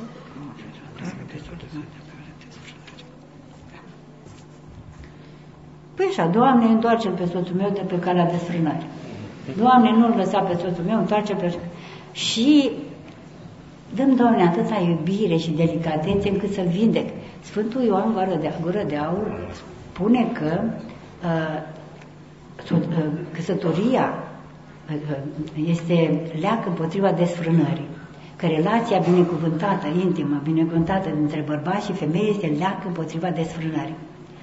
Uh, deci tu, uh, rugăciunea ta, curăția ta, dragostea ta, luminată fiind de rugăciune, și așa, poate să-l ajute pe soțul tău să se vindece de desfrânare. Uh, mă iertați, eu am spătuit pe cineva să se roage intens atunci când este în brațele soțului, când este... Bine, și e, când e cald și așternutul, binecuvintează, roagă-te. Când ai călcat fața de pernă, binecuvintează, roagă-te. Fă semnul, fă semnul cruce pe, pe pernă, roagă-te tu înainte de te urca în pat. Te-a atins, roagă-te, binecuvintează Doamne, dăm dragoste curată. Pune Tu, Doamne, harul Sfintei Cununii în mine. Roagă-te, roagă-te, te, te atinge. Se întâmplă ce se întâmplă. În, așa. Lasă-te, lasă-te atinsă de harul lui Dumnezeu prin această atingere. Când tu cu rugăciunea umpli gesturile acelea, le faci liturgice, gesturile tale și le privești și pe ale lui, le umpli de rugăciune, ceva se întâmplă, ceva cu tremurător se întâmplă. Au fost bărbați care au spus, în viața mea n-am trăit așa ceva, ce s-a întâmplat cu tine? Nu-i spuneți că pe urmă să zic că mi-ai făcut vrăci, așa? Depinde cum ce, ce... Deci, ă, ă, rugăciunea este cea care alungă demonul desfrânării. Ă, citiți cartea lui Tobi, așa și să vedeți cum a, reușit Tobi, Tobi să, să ia pe Sara. Deci, rugăciunea și femeia sfințește, femeia strică. Da? Dacă femeia e nepăsătoare, dacă femeia, e, dacă femeia nu se vindecă de disprețul față de sex, de, de actul intim, dacă nu se vindecă de repulsia, repulsia pe care o simte femeia față de dragostea legiuită între bărbați și femeie este o boală. Este o boală, nu frigiditate, așa. Este o boală sufletească din rănile emoționale pe care le-am, le-am trăit, le-am moștenit. Aici bărbatul ar trebui să aibă multă delicatețe și multă grijă și multă rugăciune ca să poată cu tandrețe să vindece femeia. Dar femeia se poate vindeca cerându lui Dumnezeu, Doamne, sunt bolnavă, vindecă-mă. Tu da, ai binecuvântat această legătură noastră. Prima, prima dragoste e dragostea dintre sufletul meu și Dumnezeu. A doua dragoste este dragostea dintre mine și soțul meu, dintre mine și soția mea. E persoana cea mai apropiată, după aceea după copii. Dar această dragoste, cum vă spuneam, e foarte vulnerabilă, foarte atacată de vrăjmaș și rugăciunea o, o păzește, dar o și vindecă. Da? Uh, încet, încet. Uh, uh, așa. Și apoi bărbatul are nevoie de, are nevoie de tandrețe. El e cel care trebuie să fie tandru cu soția, dar nu l-a învățat nimeni. Tandrețea se învață în familie. Tandrețea o, o, o avem ca copii, suntem alintați, suntem așa, așa, după aceea o pierdem, pentru că devenim așa. Și femeia, soția, este cea care îl reînvață pe bărbat tandrețea. Bărbatul este, zice că are centrul ăla din creier, violența și dorința erotică sunt în același, pe acolo, în aceeași zonă. Și de aceea sunt foarte violenți sau legate astea două și că numai tandrețea femeii îl îmblânzește pe bărbat. Da? Uh, noi, femeile, suntem dăruite cu capacitatea de a produce citocină, un hormon al tandreței, al iubirii, mai mult decât bărbații. Iar bărbații capătă aceasta așa prin tandrețea noastră. Da? Deci, delicatețea femeii. Dar dacă spun femei, zice, sunt soții care spun, zice, mai că la câteva luni după căsătorie mai zis că dobitoacă. Păi mama, ce făceai tu? Ce ai făcut tu când ți-a zis că ești dobitoacă? Că eu nu cred că în timp ce ziceai crezul sau în timp ce puneai mâncarea în farfurie și te rugai pentru el, te-a făcut dobitoacă. Ce, ce ai făcut tu? Zice, nu, nu mă aduc aminte. Zic, ia să fii tu atentă, ce faci când te face dobitoacă? A, zice, știu ce am. I-am zis, da, mă, lasă-mă dracului în pace. A, dar n-au zis că a zis asta, da? Deci, o strâmbătură, o, întotdeauna îi provocăm pe cei, pe cei de lângă noi să ne facă rău și în general îi provocăm pentru că vrem să, să ne se întâmple ce mai, mi s-a mai întâmplat. Suntem îndrăgostiți de suferință, oameni buni. Există oameni dependenți de hormonul nefericirii, de, de, de, de, de starea de nefericire.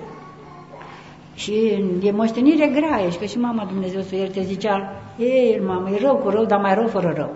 Ferească Dumnezeu, da? Rău e rău. Și de aceea trebuie să chemăm pe Dumnezeu să ne vindece de propria răutate, pentru că răutatea în relație este un joc psihologic, este reciprocitate. Ești rău cu mine, sunt rău cu tine, sunt rea cu tine. Răspund, îți răspund la răutate. Și ne satisface, ne umple. Și de ce? Eu n-am găsit decât o explicație în Moldova care zice da ce unul prost și altul nu. Este această dorință de a fi prost, de a fi nefericit. Da? Uh, Or, uh, noi intrăm cu plăcere, este o plăcere perversă, satanică.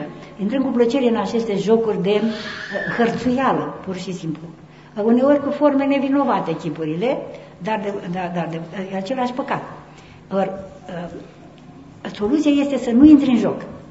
L-a apucat pe celălalt, roagă-te, nu intra în joc, nu răspunde la provocare. Și dacă vă iubiți, ziceți așa, uite, noi avem jocurile noastre, am învățat să ne facem rău unul altuia și ne facem plăcere. Hai să ne vindecăm de lucrul ăsta. Și începem de acum. Și un cuplu mi-au zis, o familie mi-a zis, doar, mai găsiți ce am făcut? Am zis așa, au te apuca pe tine, eu rapt, mă rog și rapt. Că mi-a venit rândul meu, rabdă-mă tu. Deci e, e un început. Ca să nu fim reciproc, să nu ne întărim, să nu punem gaz pe foc. Cred că da, mulțumim, Maica Ioana. Oricum, cred că am învățat un lucru esențial din ce am înțeles eu, că toată viața noastră trebuie să devină o rugăciune, inclusiv în gesturile mici. Și dacă vom face așa, atunci toată viața noastră se poate schimba, dar și viața celuilalt de undeva. Mulțumim Maica Stare, Maica Stare și Maica Ioana.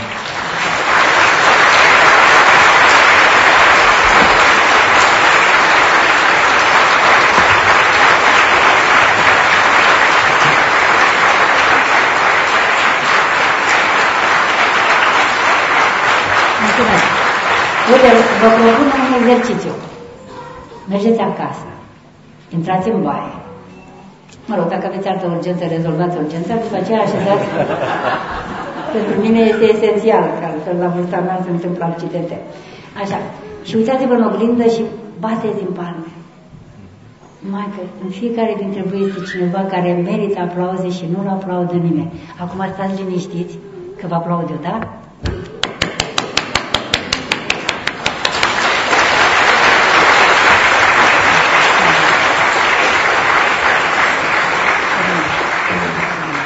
Oricum, humorul dumneavoastră este molipsitor și este de bine. Să, să cântați la rar așa, se cadurează la, pe la voi aici, știți? Dacă știu oameni. Voi știți numai... numai... Vine să cu... Nu știu la... Uitați cum știu aici în zonă, știți? Da, da, da. Nu, numai cum știu aici, Cum dar nu știu știu aici? dacă... Nu știu, cum ar fi, Găseai da. câțiva cântăreți. Mie îmi plăcea pentru cântări la alba, ele cântau să Așa, să cântați cum știți voi, da? Cu tine se cu adevărat, să te fericim pe tine, născătoare de Dumnezeu. Și-a pururea fericită și prea nevinovată, și Maica Dumnezeului nostru, ceea ce ești mai cinstită decât cherubini și mai slăvită fără de asemănare decât serafimii, care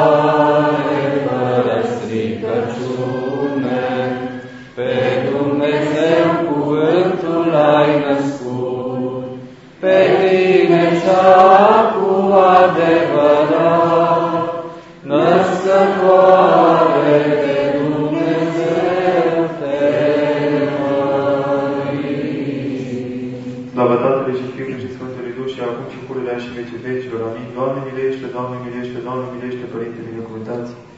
Pentru rugăciunile Sfinților Părinților noștri, Doamne Iisuse Hristoase, Fiul lui Dumnezeu, miluiește-ne și ne mântuiește pe noi. Amin. Amin.